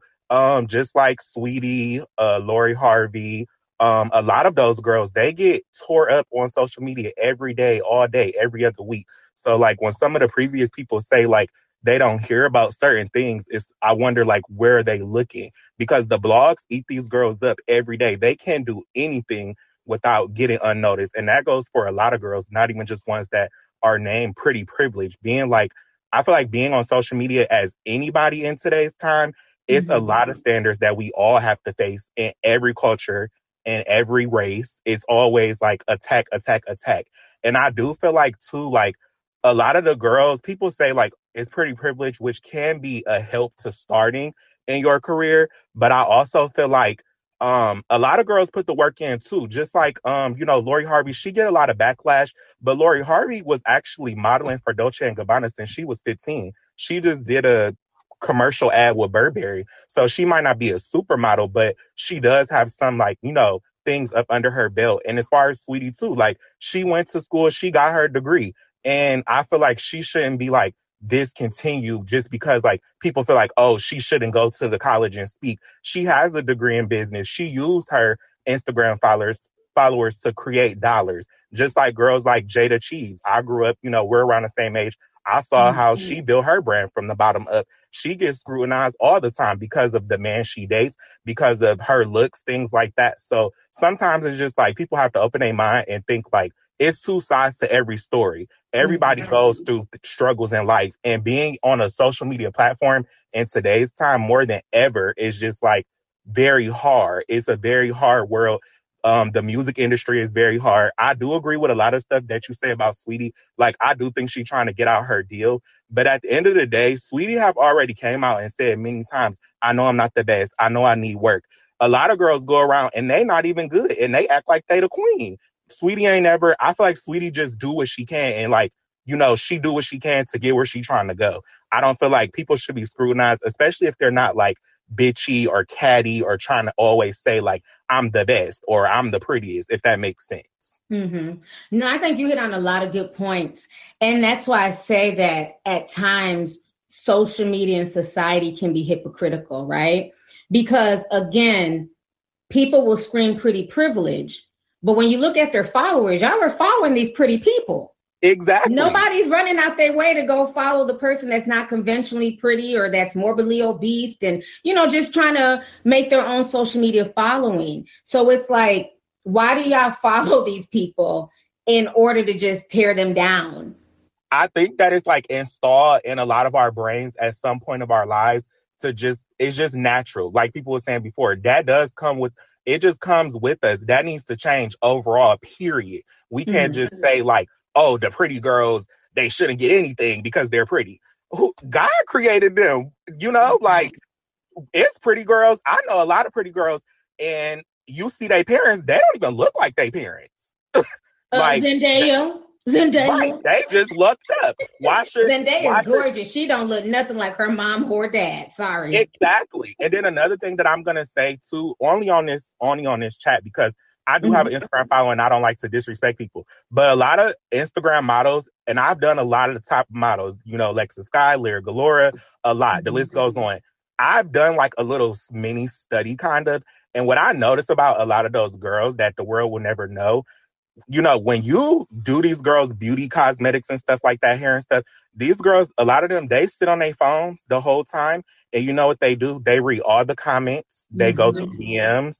They, they, they'll even ask me, some of them that I have personal relationships with, they'll be like, do you think I'm ugly? Or do you think my butt looks weird? Or mm-hmm. should I get more surgery? Or do you think I overdid it? So I know I had learned in my own, you know, mind that these people that everybody scrutinizes and people think is the prettiest girls, a lot of those girls don't even think that about themselves. A yeah, lot they're of those very girls, insecure. exactly, they're living day to day trying to figure out like, do, is my ass too big now? Everybody's getting slimmer now. Am I about to be washed up tomorrow? Or, you know, so a mm-hmm. lot of these girls that people, you know, diss and stuff like that, they go through a lot of stuff too. And I feel like a lot of women, period, being a guy, I've learned that in the beauty industry, because I started working in the beauty industry at 17. So, um, you know, I got in early and that's all I've ever done my whole life. And I feel like a lot of men, will never get the backlash that women get as a whole, like period. Because Right. women, That's what I was saying earlier, Terrell, that at the end of the day, beauty is a genetic lottery. And people seem pressed about that, but nobody gets mad when a guy happens to be six foot eight. And Exactly. then like encouraging him to go to the like- NBA. Exactly. And look at situations like I tell girls this all the time. Girls are so catty. Not all, but a lot of them, just from working in hair salons and stuff like that. And I tell girls mm-hmm. all the time, girls, you know, are nat a lot of girls are naturally haters without even knowing sometimes. And I have to tell them like, you're pretty too. Like you don't have to tear somebody else down because you're a cute girl too. You might just be a cute girl in a different lane. And then a lot of mm-hmm. girls, you know, these men be ugly as hell, some of them. Um, like example, I this is my opinion. I'll say like an example. I like Lil Baby music, but I feel like Lil Baby is not cute. He drags Mhm. girls up and down through the mud, and he gets all the fame. He gets all the the success. He gets all the pats on the back. Anytime he do something or cheat on his baby mama, she got to be the one that sit up there and get called a fool and say, "Girl, you still with him?" and this and that. And the man, the men always walk away, and they could go date fifty thousand girls. When girls date three men now in in, in industry that's just known, you're now a hoe. It's mm-hmm. girls in my own city that I'm friends with that are popular. You know, like how you had a popular people in the city. I know a lot of those girls, and those girls they could date three people, and a girl would be like, "Oh, she a hoe," and I'd be like, "How she a hoe?" Like we grown, ain't that what comes with dating? Like, but the men could do whatever they want to do. So I always try to tell girls like sometimes a lot of people need to sit back and stop being so judgmental, especially when a, a person isn't doing anything that's just mean or rude or coming off like I'm prettier than you. A lot of girls could just be naturally pretty and have a great personality. I know a lot of ugly people with bad personalities. hmm No, you hit on some really good points. Now, do you think that some of the jealousy, and let's keep it real, because I've talked about this before too on YouTube. Do you think that some of the jealousy that comes at these girls who are social media famous or, you know, celebrities, the ones that we call, you know, beautiful, right? Right. Do you think some of that is because of the men? Because women want to is- be in those same positions. Who who don't want to Okay. be, you know, who don't want to get a bag and fly to Dubai and fly around the world and you know, so do you think that that's where some of that hate is coming from because they're not in those girls' positions or they feel like, well, I'm prettier than her, I have more talent than her, I should be, you know, meeting rappers and entertainers and things like that. So me personally, a hundred thousand percent. And I say this all the time, like to my friends, like I always say, like, I'm so glad I'm a man or a boy, whatever you want to call it, because girls got it hard. Because this is how I feel. I feel like the girls who are all in the in the industry, not regular working women, girls that are all connected to the industry in some way, um, they all are in a big pool. And now it's more than ever. So you got 50,000 Instagram influencers, models, whatever. You got probably 10 top men that are respected, that are very rich, very successful. All of these girls are dating in the same pond. And when the women, when a girl gets chosen by a man, even if they don't want to, I feel like the girl automatically gets attacked. Look at how, mm-hmm. look at, for example, when Lori Harvey dated Future, it was it was a bad look. Now, Future, that was a bad look in my opinion, period. But like then when she dated Michael B. Jordan, it was a bad look. It's PR. It's this. Just like the, like Ari, for example, when she dated Moneybagg Yo, till this day, people say it's fake, it's PR, this and that. But then, like, it, it, in my opinion, I just feel like the market is just overly saturated. And since the beginning of time, women are always more judged than men. So anytime a woman mm-hmm. is not married with kids or with one man all their life, they looked at that. But then the woman who stands strong and demands respects and may dates around for a little bit is always looked at as a hoe. And even like what the girl has said about Falynn, there's no disrespect to her, to the girl, but Falynn gets ridiculed on social media all day, every day. That she does. She I've seen it with my own eyes. People say, Porsha, he I'm glad he went to Porsha. You a hoe. You got three baby daddies. So I don't know like if people really pay attention, but I'm one of the people that I don't care about personal people. I'd rather pay attention to the blogs. I don't like the gossip about people I know and stuff like that. So I'm a blog person. I read the blogs and I see how these girls get, you know, ridiculed. And I be thinking like, I'm glad I'm not that famous because I don't think I would it would work for me. Mm. Well, And you just definitely like hit on a lot of stuff. You definitely hit on a lot of stuff. I really And to touch on one, I just want to say one more Mhm. thing too. Like if people really like do their research, even another example is like Kylie Jenner. Like I feel like her mom forced her to become this person that she is at such a young age, and that's not even a life that she wanted. If you look at Kylie's life between 16 to 18, she was scared to be famous. She didn't want to be famous. I feel like some people also are thrown in the limelight because of their family too.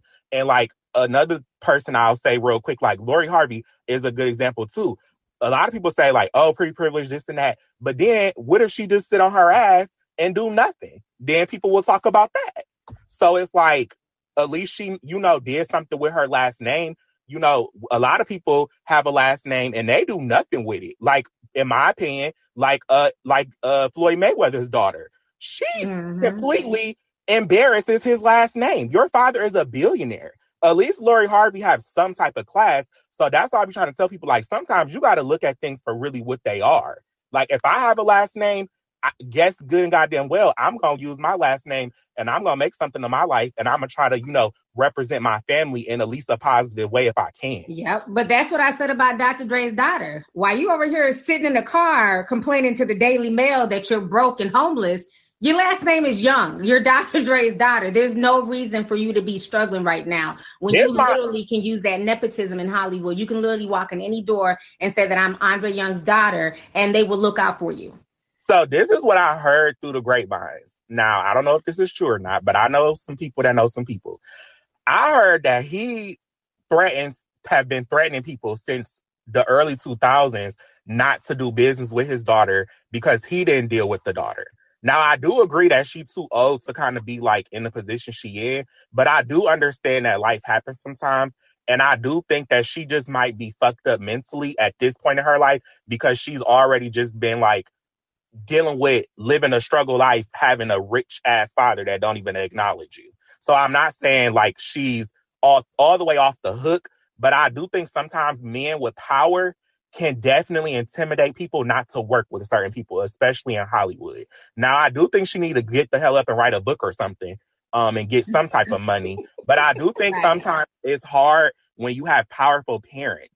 And I've met a few people in the industry that had powerful people above them. And I actually even got the opportunity to meet Beyonce and Jay Z three years ago, um, before their concert. And I just noticed that a lot of people, you can even feel the power when you're around them. Like you, like when I was around Jay Z and Beyonce, it just felt like crazy. Like it's just like a weird feeling. And I just know like stories I've heard about people shutting down brand deals and stuff like that. Like even um like for example, like Kylie Jenner, like the girl that um Travis Scott been dating for all of these years since 2014, they silenced that girl. They got her Instagram deleted for almost a year now. She just popped back on Instagram three months ago.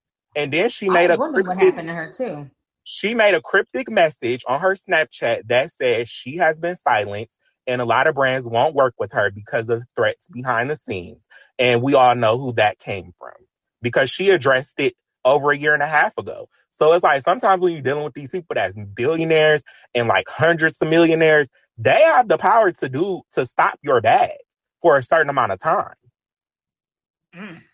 Until Well, on their that rank note, comes down. I Once their appreciate you calling in, Terrell. We gotta take some more calls, but yeah, you spilled a lot of tea. I really appreciate you calling in and speaking on the other perspective as well. no problem. Thank you. All right, have a good evening. So can I ask you a quick question regarding what Terrell said? Just a quick Mhm. question.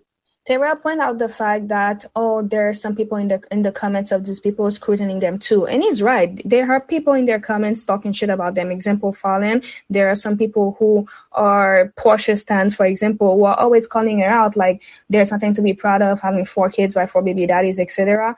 There are people in Jayda's comment, Iris comment, Kylie Jenner, etc. But what do you think about the the overwhelming love that they get for certain things that they do compared to a few people calling them out to me okay what do you think about the difference and how it affects the way they do what they do? Because he's right there are a few people calling them out. But when you have thousands and billions of people compared to a few people who are calling you out those few people you're automatically going to point them out as haters as people who just hating on you who just jealous of you because there are thousands and billions of other people who they are loving on you for what you're doing. I don't know if you see what I'm saying and your thoughts on mm-hmm. that. I mean, yeah, anything with social media is definitely going to be a double edged sword. Everybody's not going to like you, you know what I'm saying? But I think for most people, the love definitely outweighs the hate. I don't care who you are. You can be a YouTuber, TikToker, Instagrammer, because if the love didn't outweigh the hate, you wouldn't be an influencer. Let's keep that real. You wouldn't be able to get brand deals and make money if people didn't support you more than they hated you. So I definitely get that. But I think either way, you know, the hate can take a toll on people because, you know, people tend to acknowledge and gear towards the negativity first. And that's one thing that used to always annoy me sometimes with celebs is they'll have thousands of comments. Oh my God, I love you. You're the best. Oh my gosh, you're so beautiful. And I listen to your music. And they'll go past all of that but then address the one lowly hater that's like, oh, you're fat, your music sucks. F you, my music is the bomb. I'm number one on the bill. It's just like, come on, you just had like a thousand positive comments, but you homing on that one, you know? So yeah. The person giving their opinion. Why is that sometimes somebody giving their opinion on someone, something that they put out there? Because if you post a picture of yourself and I make a comment of about you on that picture, don't come back and tell me my opinion should matter when you post a picture. But what do you think? What what is that every time someone makes a comment about somebody's body and their appearance and they automatically point out as a hater when they just sharing their opinion on what that person has posted out there. Example, Saweetie. When you said Saweetie is not talented, when you said Saweetie this, when you said Saweetie that, you are a Saweetie hater. You just hate her success. You just hate the fact that she was able to come up and you're not. When you're just giving your opinion on something, Falynn, when you said Falynn and four baby daddies and stuff like that, you automatically point out of a hater and da da da. People are so quick to point out people as haters for making comments about things that they see and they disagree with. I don't know if that. Yeah. I mean, people are saying that. Why is it if your opinion isn't in line with the majority right away, you're wrong, you're dumb, etc. That's what Gabby Sanchez just said. So yeah, I mean that's definitely a good point as well. Let me go ahead and um, bring on some more people here. Um, let's see here. Uh, Univirgo So, can you go ahead and unmute your microphone? Am I on mute? Can you hear me? Yeah, we can hear you. Hey, How are you? I'm good. And I have a different, um, it's so funny because I feel like I was always the darker one growing up in my house, in my family. Like more, majority of them is lighter. And I definitely had to deal with this growing up. Like it was like, you know, even playing in the hood, like, you know, they picking my cousin before they pick me because she's supposed to be prettier. They ain't even picking me for how to go get it. They don't want to get me. So I'm just like, damn. So I've been dealing with that, but I definitely use the pretty privilege because I have, um, you know, I got them four nigglets. I got all them four kids, but the oldest one is light skinned and I use that. They be like, she's so pretty. Okay, can I get that free thing? They be wanting to give her things and give, you know, give me the food for free. I'm like, yes, I use it. So I think it's a double edged sword. Like I dealt with it growing up, like I wasn't getting picked and now I'm getting picked because of my daughter. So I don't know. It's a, I don't, I don't know how to, you know what I'm saying? I look at it in a different way. I'm listening to all this. I'm like, all these complaints about this pretty privilege, but I've used it. I did deal with it growing up. You know what I'm saying? Like, there's a difference. You do get either picked or not chosen. You know what I mean? You don't get chosen for things over somebody else. Like even in a lot of uh, school plays and things that I really wanted, it was like, oh, let's pick her. And it's like, she ain't even that talented. Like she did not show out like I did. You know what I'm saying? But because she's pretty, she just got picked and it's like for the face. So I don't know. It's, I, I look at it in two different ways. I look at it like, you know, I got some free food because of my pretty daughter. So, uh, I didn't have to pay for that. You So know you're saying? saying so because you didn't benefit from it when you were younger, because you weren't, I guess, conventionally pretty in some people's eyes, but your Yeah. daughter is very pretty, so you're definitely using her pretty privilege to benefit Mhm. y'all. Kobe Bryant's wife, Mm. Vanessa Bryant, her mama did Okay. that. See? But I don't know put her I'm out saying? there And like, like I to don't be like, daughter. look at my pretty. She pretty. ended up coming up. Yeah, I don't. I don't do like put her out there like, look at my pretty daughter. If someone acknowledges that she's pretty and it just like you know, well, not now. She's older. She's a teenager. You know, different. But um, you know, I still get compliments and everything or whatever for her. But at, you know, when she was younger, if like they wanted to give me something, some free food, shit, hell yeah, give me that free food. I definitely went through it. But I'm not that person, and I don't like that type of mother, like you're saying, like Vanessa Bryant's mother, because there was this a girl in my hood her mother used to always take her around and be like, look at my pretty daughter. Look how tall she is. Look how beautiful. Isn't she beautiful? Cause she didn't feel beautiful. She didn't get that love from her own mother. So she always put her daughter like that to the point where her daughter looks, it's like she's the stank one in the hood. Like everybody look at her like she's, um, what do you call it, conceited and she's not she's a nice person but they look at her like that because of how her mother presented her so i don't like that i don't agree with that and i do think you know at a certain age you got to stop because i don't want these kids thinking you know we just gonna use our bodies for free you know get shit for free because of that but i mean i definitely benefited from the pretty privilege i will say i must say Okay. well, all right, sis. Well, thank you so much for calling in. I appreciate you. yes later All right, bye. Um, bubbly, bubbly. Go ahead and unmute your microphone. Okay, that's better. Okay, I'm so sorry. That's okay. Um, I just wanted just to give another perspective, just kind of a little bit left field. Um, and working in a in a DC environment. That's the best way I can say, say it because I'm in a unique space of what I work in. And being well groomed is kind of like a presentation of who you are to the public. And I'm not Mhm. talking about the pretty side. I'm just talking about just being self care. And I just wanted to get your take on is that that shouldn't be a privilege. That should be an obligation um in that space. And I just wanted to kind of get your take on that on that. You're talking about people grooming themselves, like how I feel about that. I mean, I think one thing we learned growing up is that, you know, cleanliness is next to godliness, you know, and how you represent yourself when you leave the house says a lot about your household. Yeah. You know, that's why sometimes you don't want to really drag people or drag, especially young kids, because you don't know what their household is like. Maybe the water bill is out, so they can't shower every day.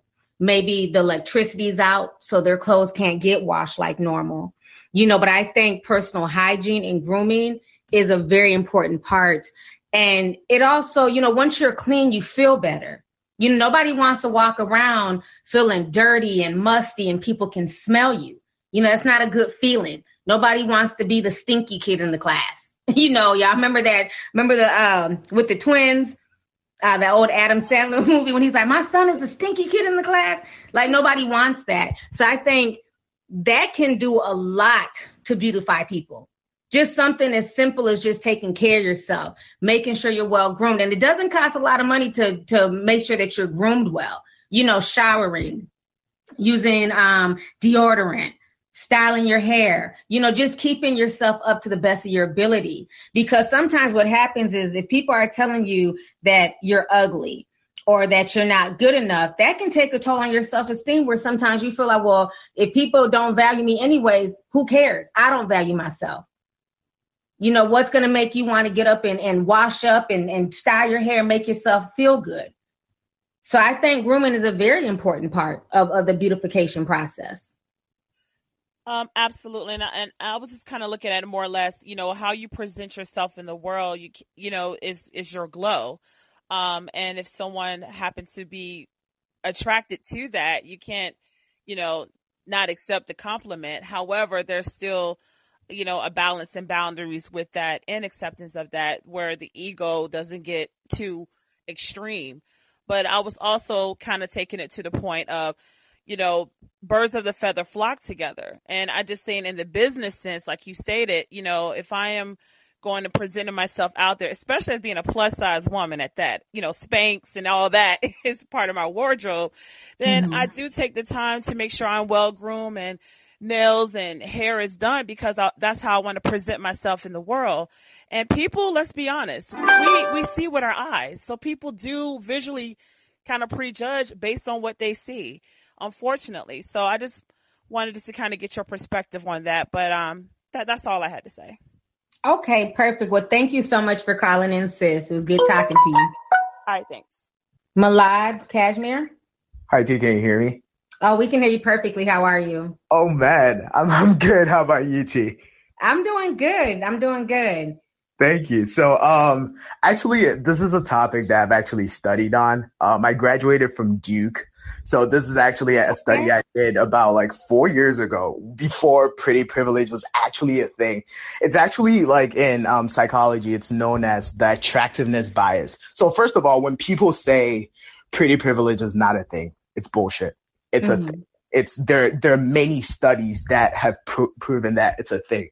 So the reason why this is a thing, it's actually something that's rooted in um, fundamental biology. So I know you said something about genetics. Yeah, it's something that's rooted in fu- fundamental biology. So human beings, being sexual um, creatures, we're naturally conditioned to seek out attractive people because they're more beneficial to propagating our species. So in other words, to procreate, you know what I'm saying? So that's how like in the, in nature, the, the brightest flower is most likely to get what? Pollinated. The, the birds with the brightest feathers are most likely to have a mate. It's just some, it's just natural. So just as human beings in general, we're most likely to have this attraction towards um, attractive people. And actually, um, this psychologist, his name is Thorndike. He actually studied. It's called. He he proposed this thing known as a halo effect. So you know how like when you look at religious uh, figures, like religious art, there's always a halo around them. That's something. That's an effect that a lot of attractive people tend to have. That's the halo effect. So when you look at an attractive person, you're looking at them through a halo effect, meaning they're deemed more competent than it's, it's just psychology. So I know a lot of people say, you know, there's most likely a lot of benefits to um, being pretty, but there's ac- it's actually a double-edged sword.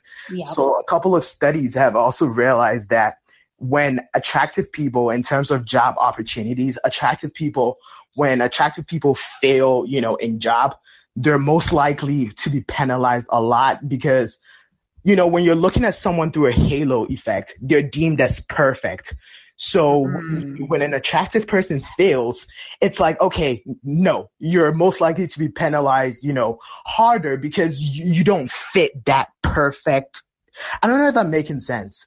No, that makes a lot of You- sense. you're not fitting You, they that- have expectations of you based on your looks. And then now you're failing because you're pretty, You so you should be perfect. And the second you're hundred not. You're Okay, not yep. meeting those pers- and mo- and also on the other hand, when attractive people do well, there's no, you know, there's no, there's no positive feedback because it's like again, you are expected to do well. You know what I'm Mm. saying? And then there's also another double-edged sword known as the beauty is beastly effect. If y'all can Google it, it pretty much means that in certain jobs, being an, being attractive is actually a disadvantage. So in jobs where, um, in jobs where, um, people are most likely to be, I don't know how to say it, in jobs where, um, there's a lot in masculine fields, being an, being an attractive female is most likely a disadvantage. that's like in the, we go through that in the IT field. Any of my Yes, IT and actually, ladies, because it's a male dominated field Exactly. with white men. So we and I also through see that, like, I work, okay, well, I'm not going to say my job, but I work in Silicon Valley, and actually, I'll give a good example. So, um, it's actually called a beauty's beastly effect because as a female, you know, when a female is attractive, their features are very exaggerated. So, in other words, when an attractive female applies for a male dominated field, they're most likely deemed not worthy or not competent enough. But on the mm-hmm. other hand, unattractive females are most likely to get hired in male dominated field. Yep. And when I said I worked in Silicon Valley, this is something I see because guess what? When it comes to the lower, you know, lower jobs like secretary, oh man, it's filled with all the K, Kayleys, the Haleys, the Ashleys. Oh, they're there. But as you go up the managerial ladder, guess what? Are there women there? Not a lot. But the women that are occupying those managerial jobs are most likely black women, and they all have a look. Not, you know, the feminine Lori Harvey black women. Yeah, but the black women with the- yes, the Yeah. buzz, the buzz cut. So Mhm. it just makes you really, really think you about are it. teaching me some stuff Uh, tonight. it just makes I remember going through that when I worked in IT because there was only one, a handful of black people in our department, anyways. But most of the black women, they looked more mannish, or Masculine. you thought that they were like a lesbian. That was always a thing. Like, are you gay? And it's like, no. Why? Because I do IT.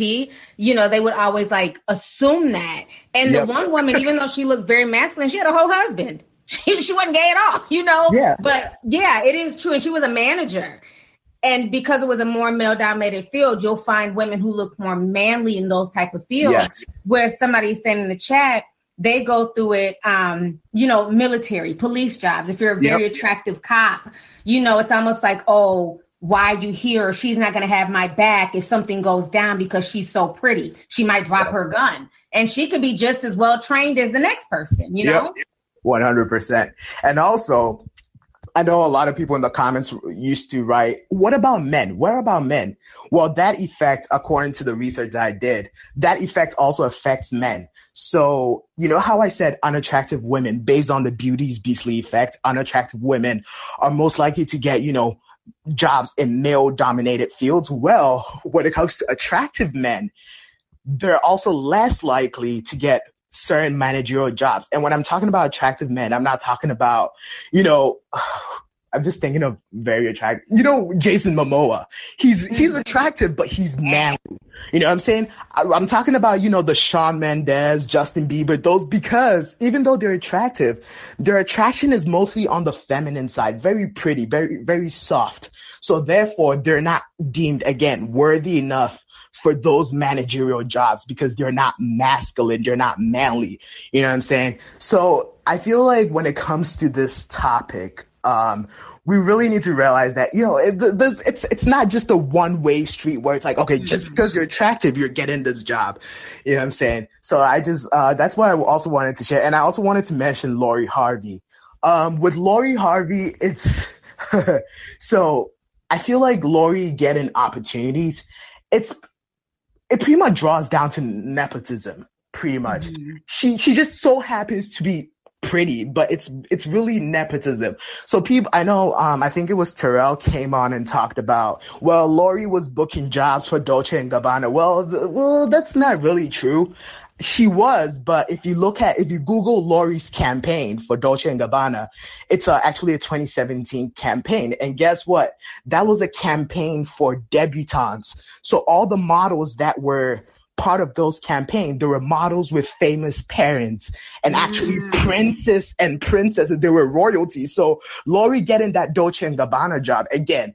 It's if you Google it, the campaign is it's called DG uh, Palmero. So it's it was actually a campaign made for debutantes and their kids. So on that in that campaign they had Zendaya, um, Sophia Richie. There were a couple of princes and princesses. So I think with Lori, it's pretty much nepotism. And of course, don't get me wrong, she's very pretty, but I'm just saying her opportunities. And when she hosted um, Miss Universe, again, her father was hosted, so clearly she's gonna get the job, and she's gonna get the job. So I feel like with Lori, yeah, she's pretty, but it's mostly really nepotism, and you can't you can't hate on her. She's using that last name, you know, for her own good. Mm-hmm. And shit, Yeah, I, wish mean, think about it. Lori's height is only five foot three. Right. What supermodel is five foot three? exactly. You And know, all- it is because of that. And but see, I think we're also people have issues with the whole Lori Harvey, Steve Harvey nepotism thing. Is that Lori is a stepdaughter.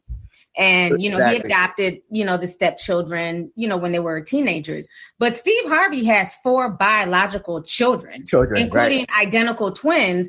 And people say that you know why doesn't he give his twins the same opportunity that he gives his stepdaughter? Like he even came out a while ago where he apologized to the twins because he abandoned them literally at birth to go chase his career. And they ended up forgiving him, but it's like you don't see those opportunities being afforded to his twins. And Right. some people say, is it because they're not as, you know, they're attractive women, but they're not Lori Harvey attractive? Is that why he's always pushing Lori because she's more palatable than his Yeah, black twins? You know, so it goes very deep. And a lot of people need to also understand that Marjorie Harvey is also a big socialite in the fashion industry. So obviously she's gonna push her own daughter. Let's be real. You know, so if you Google Mm-hmm. Marjorie, she knows she knows um, Do, um the designers in Dolce and Gabbana, Dean and something. So again, that's why I say that. Of course, I'm not saying that she doesn't get things because she's pretty, but I think with her, it's mostly nepotism. She has the connections, she has the platform, so therefore she's just utilizing her resources, and we can't hate on her for that. But yeah, so uh, Okay. Well, Cashmere, you came through and you broke down the psychology, and I I really appreciate that. I think you made a lot of good points. I had never heard of that previous uh, beauty effect. Um, be- what did you call it? Beauty beast? The halo effect? No, no, the other one he called it. It was something about Beauty and Beast. Like I had Googled it, but um, no, he really like broke down a lot of stuff. So I appreciate that. Thank you so much for calling in. Okay, let me go ahead and bring on uh, Nita Natural. Go ahead and unmute your microphone. Oh my God. Hey, T. Hi, how are you? I'm good. Okay, so I have, um, I'm going to give my opinion about the pretty privilege, but it's mostly about my family. So I'm originally from Haiti. So back in the days, my mom is actually light skinned. So still till this day. So she would tell me stories about how when she was younger, how people would always, you know, uh, tell her nice thing. Oh my God, you know, you look beautiful. Um, she even told me once she was almost failing a class, and the teacher told told her that I'm only um giving you the grade because you're pretty. So my mom have a young um older sister. She's dark skinned. So my grandmother was also light skinned. So she had four kids, three light skinned and one dark skinned, which is my aunt. So so so my mom would always say about how much they treat her better than my sister. So one day, um, and my mom leave Haiti when I was like probably five or six. My dad been here since I was in her belly, so I actually know my dad. You know, when I came here living with them. So back in Haiti, I had I had my little sisters. My little my little sister, I have two little sisters, and one of them was born there. So she was like one or two. So my aunt, my mom, oldest brother, he's also light skinned. So you know what he would do, T? He every day, mostly every day, he would buy my sister. My sister is light skinned. He would buy my sister things like cookies and stuff like that. I would like I was like four. He would make me sit there and he would not buy me anything. So he, when he was going place with my sister, you know, being a toddler walking, people would compliment him like how she's pretty because colorism is a big thing also in Haiti, you know, like the light skin everything. So people would like compliment him like, "Oh my God, is that your daughter?" He would actually say yes because not only he's light skin, my sister is light skin. You see. So mm-hmm. once, so when I came to America, I would get the same teasing about my skin, everything. I thought it would be better, but no, it started with my mom. So when I was in high school, no, middle school, and she would always tell me stories about how sh- people would say she's pretty, and she would say, you know, feeling herself. And I went to her bathroom to get a comb to comb my hair. And then she was feeling herself, you know, looking in the mirror and stuff like that. And then, you know, I just looked and I didn't say nothing. I was not thinking nothing. And she told me that, um, you, I can see you jealous of the way I look. And I was like, what? She said, yeah, I see you. Every time I'm talking about how pretty I am, how my skin is, you never say something. I know you better. I know you better because the way I look. And I was shook. And I couldn't see. I was very shook. And I was like, what? And then because she would insulted me, like remember I told you I was getting bullied in school and family back in Haiti. So I thought that when I came here, it would be better because I remember crying when my uncle used to bully me. And I would say when I came to America, they would treat me better, but I was wrong. So it started the way I look, you know, I'm fat and stuff like that. And she started insulting my intelligence, calling me stupid. And I remember when I first got in college, I remember that. And I think I was ironing a uniform for her and she started insulting me, you know, like telling me I'm stupid and everything. And this is your sister that's doing all no, of no, this? no, my mom. Your mom. Yes. So the last time I cried, so I was walking to the campus, I had like four people ask me if I'm okay because how much she was telling me stuff and I was crying. And that day, and my dad came pick me up. He saw me like crying. He was like, "What's wrong?" But to till all these years, my dad never say nothing. Once, mostly when my dad go to work, and if she asks me to do something, for example, she would ask me to cook with her. And till right now, I hate cooking because if I mess up the food, she would not teach me like say like, "Oh my God, you didn't do it," or she'll you know, curse me or calling me stupid. So I would scare making food because I know if I mess it up, she will curse me, like tell me every bad thing and I would start crying. So one day she cursed me a lot and my dad was taking a shower and I was crying. And I told my dad that, sorry, I wanna cry. And then Aww. It sounds like you you were raised in a real toxic environment. Exactly. So and my it's dad- sometimes, unfortunately, you have mothers who are jealous of their daughters. Exactly. But and my dad was like, What's wrong? And I told I told him and Curl that like she was insulting me. And all he said, So what? He's insulting you. So what? So he never said nothing. So back when, you know, in the school and I was crying, that was like before quarantine, like 2019. And I told him like, yeah, like she been insulting me all these years. And he was, he was literally, um, I don't know how to call that girl, the, the headed thing when you're driving, the thing you hand, um, the handle of the car. He was Mhm. literally laughing because I'm telling him that, you know, what he been telling me, what she been telling me. Let me ask you this: Why do you? Where do you think that's coming from with your mom? Do you feel like she resents you because you're not light and look like your sister? I think yes, one of them, and because all these years, that's how people, you know, telling her that being light skinned and pretty is the norm, you know. Mm-hmm. So I would see when people would literally say, "Did you adopt this girl?" and she would laugh. She would not say nothing. And the other thing she would tell me, but once again, I realized that she probably not colors because lack of, you know, education.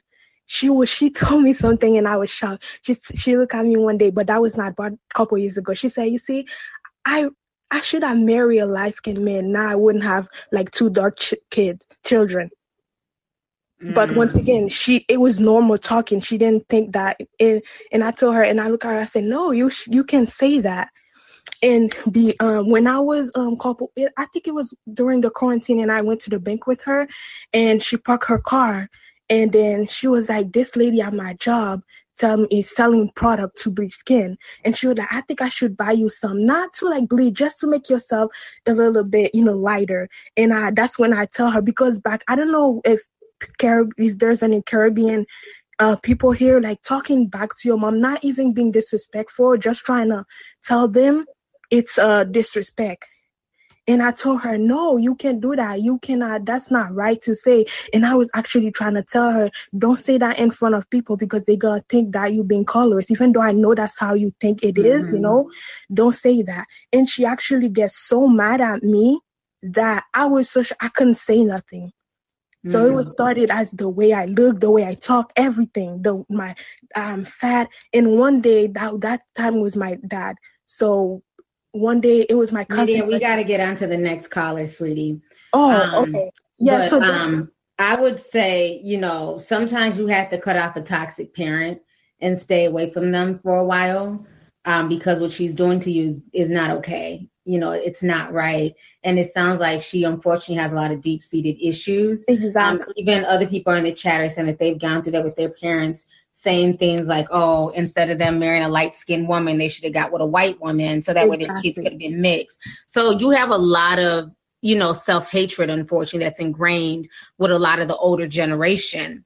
But I would just advise you to just limit your interaction. I know that's your mom, but if she's going to continue to be negative and toxic towards you, I would limit the interaction with her, period. You don't owe her anything, and you don't owe for her to destroy your self esteem or your self worth. Exactly. Thank you so much for letting me speak. This is my first time. So thank you. You're so welcome. Thanks for calling in, sis. Can All I say right. something in 15 seconds? 15 seconds because we gotta move on to the next. Is that okay with you? Yeah. Um, you know, I'm Haitian. I was born and raised in Haiti. I live in Canada now, but I'm Haitian. And in the Haitian household, just like in the Caribbean household in general, or many other cultures, because I'm sure it's there also in Africa, for certain parents, it's more of um them being coming at you saying why don't you do this to your hair because your hair is ugly? Why don't you use that product so that your skin can be more light because your skin is too dark? Why don't you marry a white man because you're already dark?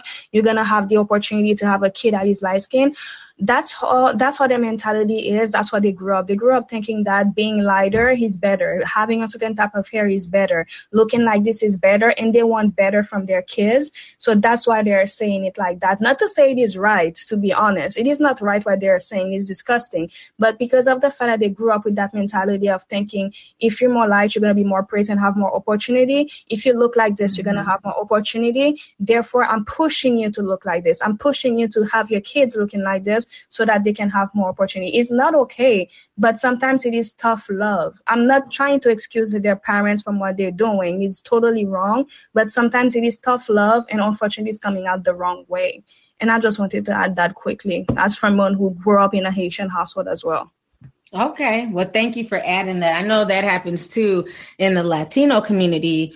Um, something La Raza, I can never pronounce it, but y'all Latinos in here, y'all know what I'm talking about, where they say, you know, date whiter. You know I'm saying? Always advance the race by going lighter. You never go darker. So that mentality is very much ingrained in a lot of, you know, communities, even the Indian community as well. Um, wait, what is it? Mejorar La Raza. Thank you, Chanel. but yeah, so it happens a lot and it's really sad and it's traumatizing. Okay, I'm gonna try Tia Chanel one more time. Go ahead and unmute your microphone. Can you hear me, T? Okay, Hello? we can hear you. She finally made it in. Finally, y'all, I made it. There's a God in heaven looking out for me. So first of all, T, I just want to say I love you. I respect you. You my big sis. You my auntie. You are everything. So to get into the topic, um, pretty privilege. Let's be real. There's privilege across the board and of all everything. There's male privilege, white privilege, Mm. nepotism. It's just, it's the world we live in. You know, people have privilege. I mean, if you really want to take it there, God has his chosen people. Is that privilege? I don't know. But I mean, it is what it is. So as I said earlier, this goes back to the Bible. So in the book of Esther, you know, she was an orphan and she was chosen to be um, the king. Like she went through the process of getting chosen by the king. But in the Bible, it says that she was very beautiful. Now, of course, I'm not going to discredit God. He gave her favor, but her beauty helped.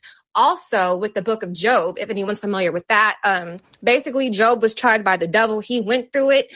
And at the end of the book, um, God restores him everything. And he also restores him children because all his children got killed. And it specifically says Job had the prettiest daughters in all of the land. So if looks don't matter, then why were they the prettiest of the land? And again, this isn't me being disrespectful to God. I'm just like trying to give you guys, you know, it, it goes back even into biblical times. And also there is this old Hollywood actress. Her name was Hedy Lamarr or Hedy Lamarr. She was Austrian. She basically helped develop the technology that's used for Wi-Fi, GPS, and Bluetooth. But because she was so beautiful, she was not taken seriously by her peers. And I've always really respected you, T, because you are um, you come from an IT background, so I'm sure you know that world better than most of us do, and how you know being beautiful can be a disadvantage because they don't take you seriously, you know. And um, so my own personal experience, I grew up the ugly duckling. I was not the pretty one for it. I felt like I had to glow up in my late 20s. I'm 29 now. Um, I was skinny. I was, you know, had braces. I didn't dress nice, and I got picked on a lot. And so um, when I got into my mid 20s, I was depressed and I gained a lot of weight. So I'm 5'3 and I was 180 pounds. So I lost weight. I got myself together, you know, and once I uh, lost weight and stuff, it just, it was a complete night and day difference how people would treat me. You know, Mhm. of course, men were nicer, but what shocked me is just the hate I received from women. You know, I always greet people with a smile. That's what I always say. I will always greet you with a smile. I was greet with people mugging me, looking me up and down, just like you can tell when people have animosity towards you just by their vibe. Like you always say, energy don't lie. Right. So, um, as far as Saweetie is concerned, oh yeah, that is 100% pretty privileged. But let's be real. We kind of gave her that, us the viewers. If we weren't paying attention to her or so enamored with her, not everybody, because I know she's not for everybody, then she wouldn't have all this, you know, this platform to build a career off of. But what I won't take away from Miss Diamonté is she is a hustler. She she's not strong in Mhm. music, but she know how to get a bag between the McDonald's deals, the makeup, always making sure we see her face. She knows how to extend that 15 that 15 minutes of fame. It kind of reminds me of the Kardashians because they're not talented either, but they've somehow stayed in the limelight because of their pretty privilege. And um as far as men too, I feel like with men, it kind of backfires on them because I feel like when men who are pretty or attractive, they're not seen as real or gangsta or like you could even use Drake as an example. No matter how hard he tries to come off and sound, people always go back, oh, you're soft, you're Canadian. No disrespect to the Canadians. I'm just saying what the people say. You know, they disrespect him because why? He's light skinned, not because he's dark. It's because he's light skinned and he's quote unquote pretty. But um Lori Harvey, I don't know. Um, of course, I think she benefits from pretty privilege, but again, she's doing something with it because there's so many people, like um, someone said earlier, they have that power, they have that ability, and they just sit around and they do nothing with it. So, if um if you feel some type of way about someone benefiting from pretty privilege i just like i said there's privilege every of every um which way in the society. And if you can benefit from it i'm not going to hate on nobody to do that because i mean i would. Who doesn't want to get free things or not have to wait in line or you know whatever can make this life a little bit easier and you know you're not going to have your looks forever so if you can get in through your pretty privilege i say go for it just as long as you like you ain't stank about it and you're not rude and disrespectful and don't look down on people you know Mm-hmm. No, I definitely agree. You made a lot of good points, and I appreciate you calling in, Tia. no problem and thank you for giving me a chance because i don't know what was going on but good night you guys i hope you all have a blessed evening bye t Bye. Thank you. So, you guys, it's already 8.04. So, we've been on here for almost two hours. It's been so many good points being made. I appreciate everybody who's called in. There's a lot of good points um, also being made in the chat as well. So, let me go ahead. I'm going to take two more calls and we're going to go ahead and get out of here. We had over like 1,100 people in here tonight. So, thank you to everybody who came through as well. Um, let me go ahead and bring on uh, Shireen. Go ahead and unmute your mic. Hi. Hello. Hi. Oh my gosh, I'm so excited. I love you. I'm all the way from South Africa. Oh, Um, wow. Nice to meet you. inspiration, and you've taught me so much about the world and the United States. So, um, but yes, I'm so excited. I just wanted to say, um, the topic of this space, um, is pretty privilege. So I don't, I feel like some people are attacking us for discussing pretty privilege or highlighting it like that's the topic. And I also feel like people don't understand the fact that the way men and women are raised is completely different. So I hear a lot of people saying, you know, well, we're very catty as women and there's a lot of animosity, which is true, but we're also conditioned to be that way. As much as we're conditioned to um, put people on a pedestal for how they look, women are also conditioned to be in competition with each other based on how we look. Men are taught to be competitive, like in sports and career wise and, you know, getting girls. And we're just taught to be competitive in getting the boys. Like the Mhm. whole independent woman and, you know, getting your own bag, that's a new thing. It's a new culture. We were taught, you know, to get a man to take care of us. And we're still kind of coming out of that. So a lot of that cattiness comes from that. And I just feel like at the same time, you know, while we're talking about how pretty women, you know, get a lot of backlash, etc., etc., I feel like, in my opinion, I feel sorry the most for kids, like young women, teenagers, and stuff like that. I can't like empathize with a Saweetie or a Kim Kardashian more because they have you know, an immensely better life than any young black girl or white girl that's looking up to them. And as much as they may have negative comments, like T always says, there are a million more positive comments and they're able to cry in their Bentley because, you know, of their looks. True, So that's true. yeah, we can't we can't act like it's it's it's just so bad that they get a few negative comments when they're living this great life, and also when they push this facade, they benefit from it. They talk to us about skincare products that they're using. JLo was talking about how she's using olive oil to maintain, you know, her her tight skin at the age of fifty, and that's not true. The Kardashians swear up and down that they haven't had, you know, butt work done, whatever the case may be. So you know, as much as we we we want to just you know put people on this level playing field i do feel like those who benefit from pretty pri- privilege especially in the greatest scheme of things like celebrities they're not always honest. Um they're not honest at all if we're being honest. How many female celebrities talk about work that they've had done and someone's going to come and say well we're not entitled to that information. We're not necessarily entitled to that information but if you're selling a beauty product and you've got Botox, then you're being dishonest. If you're selling a waist trainer and you've you've got lipo, you're being dishonest. It's not the waist trainer, it's the lipo. Um, and you know you've got an audience of young girls. You know they've also got daughters as well. That you know, like T had said the other day that the CEO of Facebook doesn't allow their kid to use Facebook. So it's like if you don't want your kid to to look at that, why is it okay for our daughters? Why was it okay for us to view that during high school? So I honestly just feel like you know what we were raised um to be competitive. It's not right but let us acknowledge that we do put people on a pedestal and we shun those who are not beautiful. And let us also acknowledge that women and men do not benefit the same way. A man can be ugly quote unquote or, or conventionally unattractive and be successful. There are a myriad of successful rappers who are not attractive from Gunna, Lil Mhm. Baby, Young Thug, Rick Ross. Listen, I could go down an entire list. Kodak Black. There are a list of them. But look at the female artists. Look how they have to look. You know, there couldn't be a female Kodak Black.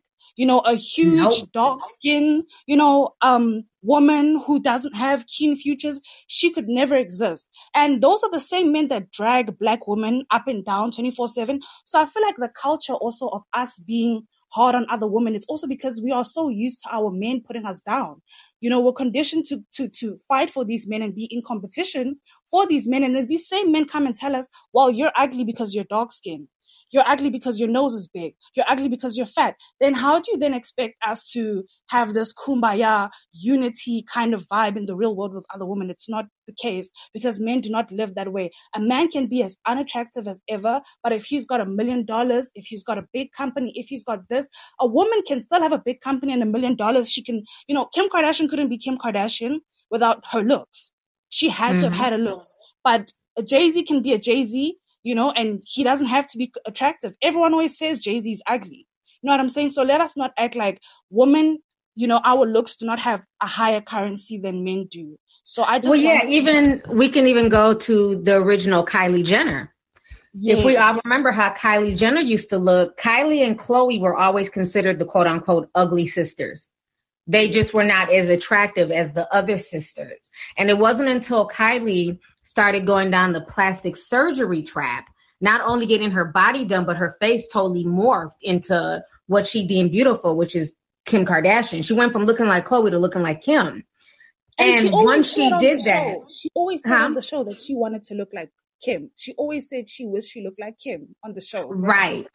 And so, you know, now that she's changed herself, look at how many opportunities she was afforded.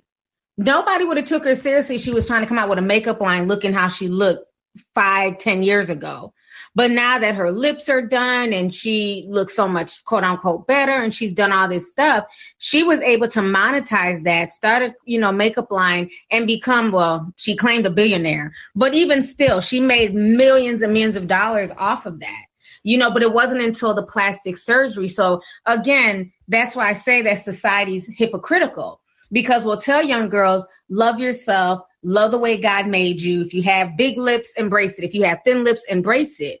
But then we'll clown somebody for having big lips if it's on a particular person. Like let's say if it's a dark skinned woman with big lips, we'll clown her. But then if it's a white woman with full lips, it's sexy, it's attractive, it's new, it's chic. So that's where society is very, very hypocritical because if it wasn't about looks, Kylie should have been just as popular as she was 10 years ago as she is now. Thank you, T. Thank you so much.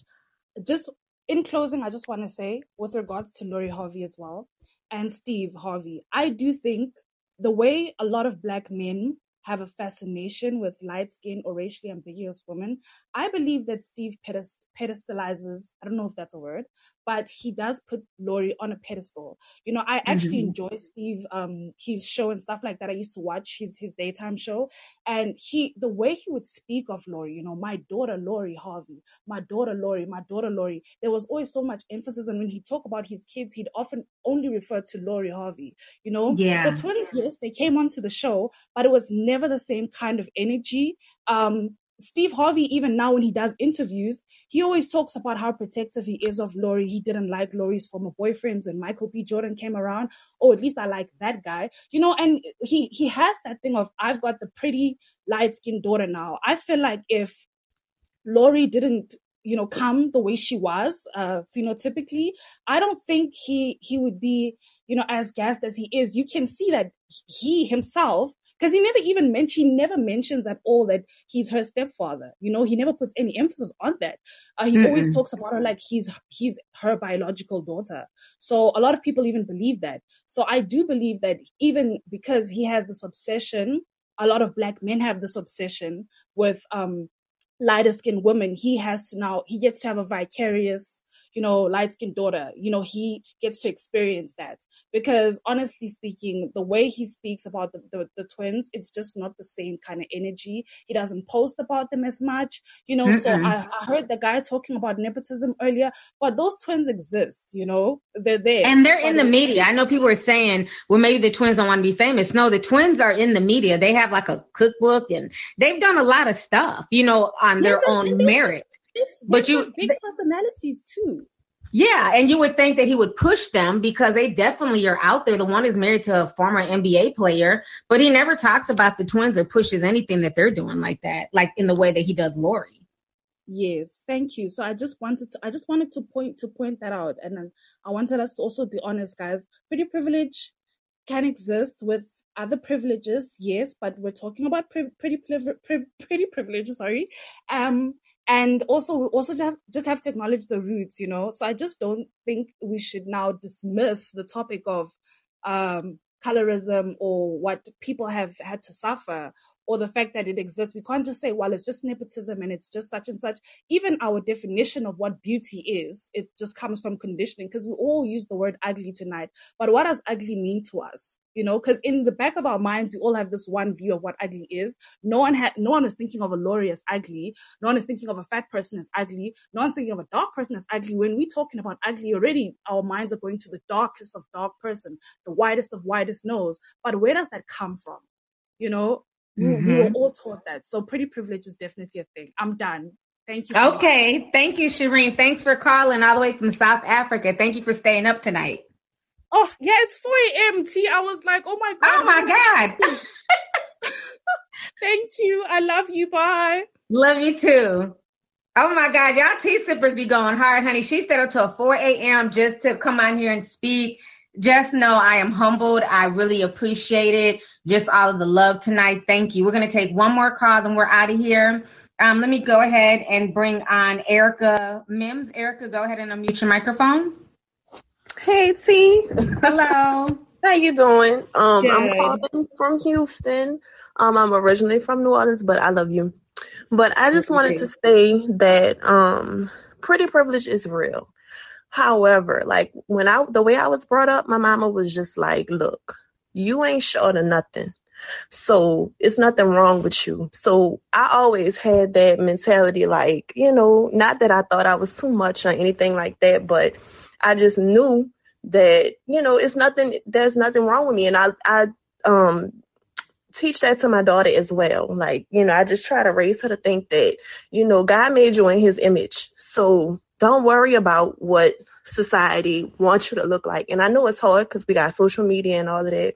But Mhm. Lori Harvey, Saweetie, all of them, they're pretty, but they're no prettier than you, T. They're no prettier than me. They're no prettier than the other women that's on this call. I think that as a society, we're like really fixated on nonsense. Like, it's not even that important how beautiful that they are. I feel like we should focus more on, you know, taking care of ourselves, self care, you know, doing what we mm-hmm. have to do for ourselves to make ourselves better as a people.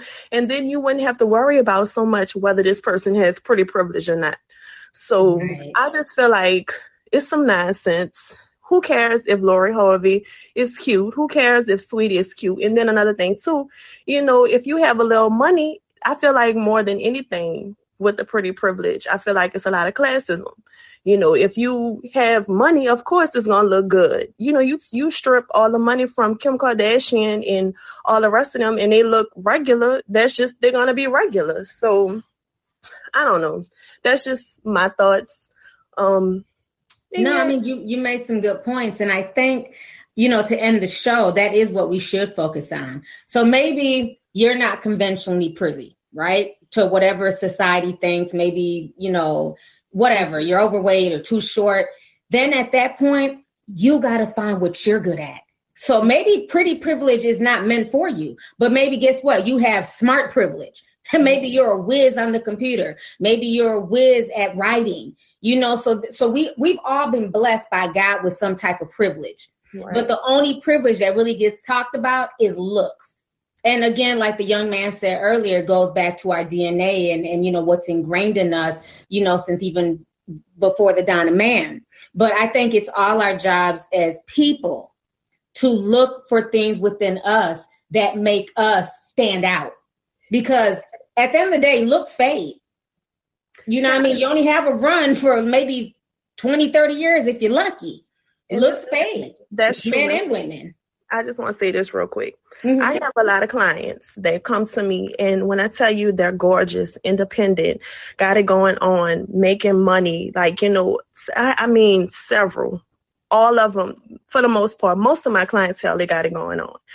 And they all are like, you know, trying to make make themselves better, you know, and like, know, as far as looks wise and stuff, you're getting surgery and whatnot. And I'm not against the surgery thing. Do you? You know, if that's what's gonna make you feel better. But a lot of women do this stuff, you know, to appease men. But I have to explain to my clients, I'm 5'11, 279 pounds, and I'm married, happy with my husband. It don't have nothing to do with what you look like because at the end of the day if you have a dope personality and you you know a lot of people say yeah you know of course the physical but it's really not i'm telling you it's really not everything. And my husband fine. I ain't even gonna lie you know but i'm just telling you it's it's really not everything. Like your personality really matters. How you take care of Mhm. yourself really matters. How you present yourself. Even if you don't feel 100% how you walk in a room your presence like they gonna feel me now I might not, you know, look like Lori Harvey, five three, hundred pounds, but baby, you're gonna feel all this two seventy nine. You're gonna get it. But that's, that's right. You know what I'm? But that's how you have to carry yourself because people gonna treat you. You know how, how people like people treat you how you look. You know what I'm saying? If you looking mm-hmm. crazy, they're gonna treat you crazy. If you looking like, oh, I'm not gonna play with her, that's how they're gonna treat you. So, yeah, all of that. Right. Well, you definitely you definitely spoke some truth, Erica. So I really appreciate you calling in tonight. I love your accent as well. Oh, see, I love you too, girl. Thanks for calling in, sis. It was good talking to you. Good talking to you too. Bye.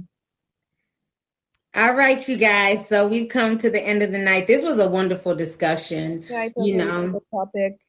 Yeah, this was a really good discussion. I think everybody left with some information and just things to digest. So at the end of the day, does pretty privilege exist? Absolutely. You know what I'm saying? Do some people use it to their benefit? Absolutely. But are there downsides to pretty privilege? Absolutely. You know, so nothing is ever 100%. You know, that's like, we can even go back, like I said, to the man who's super tall, who's six foot eight. If he don't make it to the NBA, then you're just this tall weirdo in the club. Like, you know what I mean? Like, you don't have the NBA bank account, you don't have the NBA fame, you know. So again, you just got to take things how it comes at you. So I think at the end of the day, everybody has to find their own talents and not so much focus on, okay, this person is prettier than me, and that's why they're where they're at. You never know. You never know that person's struggle and you never know the challenges that they're facing for being in that particular position. So I think we hit on a lot of really good things tonight. And once again, I just appreciate everybody coming out, being open and honest, you know, just speaking from the heart and also giving a lot of good advice as well. If I can add one more thing quickly, um, if there is someone here who's been quote unquote victim of pretty privilege, or you feel like you've been victim of pretty privilege, don't let that feel like whatever that person gained, the opportunity that she gained, outshine you. Like it's not because that person was able to walk through that door that all of a sudden you're less beautiful, you're less smart, you're less talented, or whatever it can be. It's just that it wasn't the door that God wanted you to walk through at that moment. There's gonna be another door for you later on in life that is made for you and that you're going to be able to enjoy as well. Just like if you're someone who benefit from pretty privilege, don't be dumb as fuck to not benefit from it. Honestly, like if you're able to gain all of the things in life that you're gaining just because you are pretty, keep doing you. Like you'll be dumb as fuck to not be able to be in room that people could ever dream of. Just don't rub it in somebody's face. Don't talk about it 24 seven. Don't make people feel less of because you are able to get it. And also, like I was saying earlier about tough love, don't bring that tough love to your kids. Don't feel your don't, don't feel like your kids, hey, you are pretty able to get this and that and teach them in a way that they have to diminish others. And I think that is like the one thing that you have to keep in mind to keep going in life, I think. Yep. And on that note, you guys, we are out. Once again, thank you to everybody who came through tonight. This was an awesome show. We had tons of listeners. So I will see you guys later. Deuces. Thank you for listening to today's show. Make sure you join us again soon. For all the latest tea, make sure you follow me on my social media pages. Just put in L-O-V-E-L-Y-T-I on Twitter, Instagram, Facebook, and YouTube.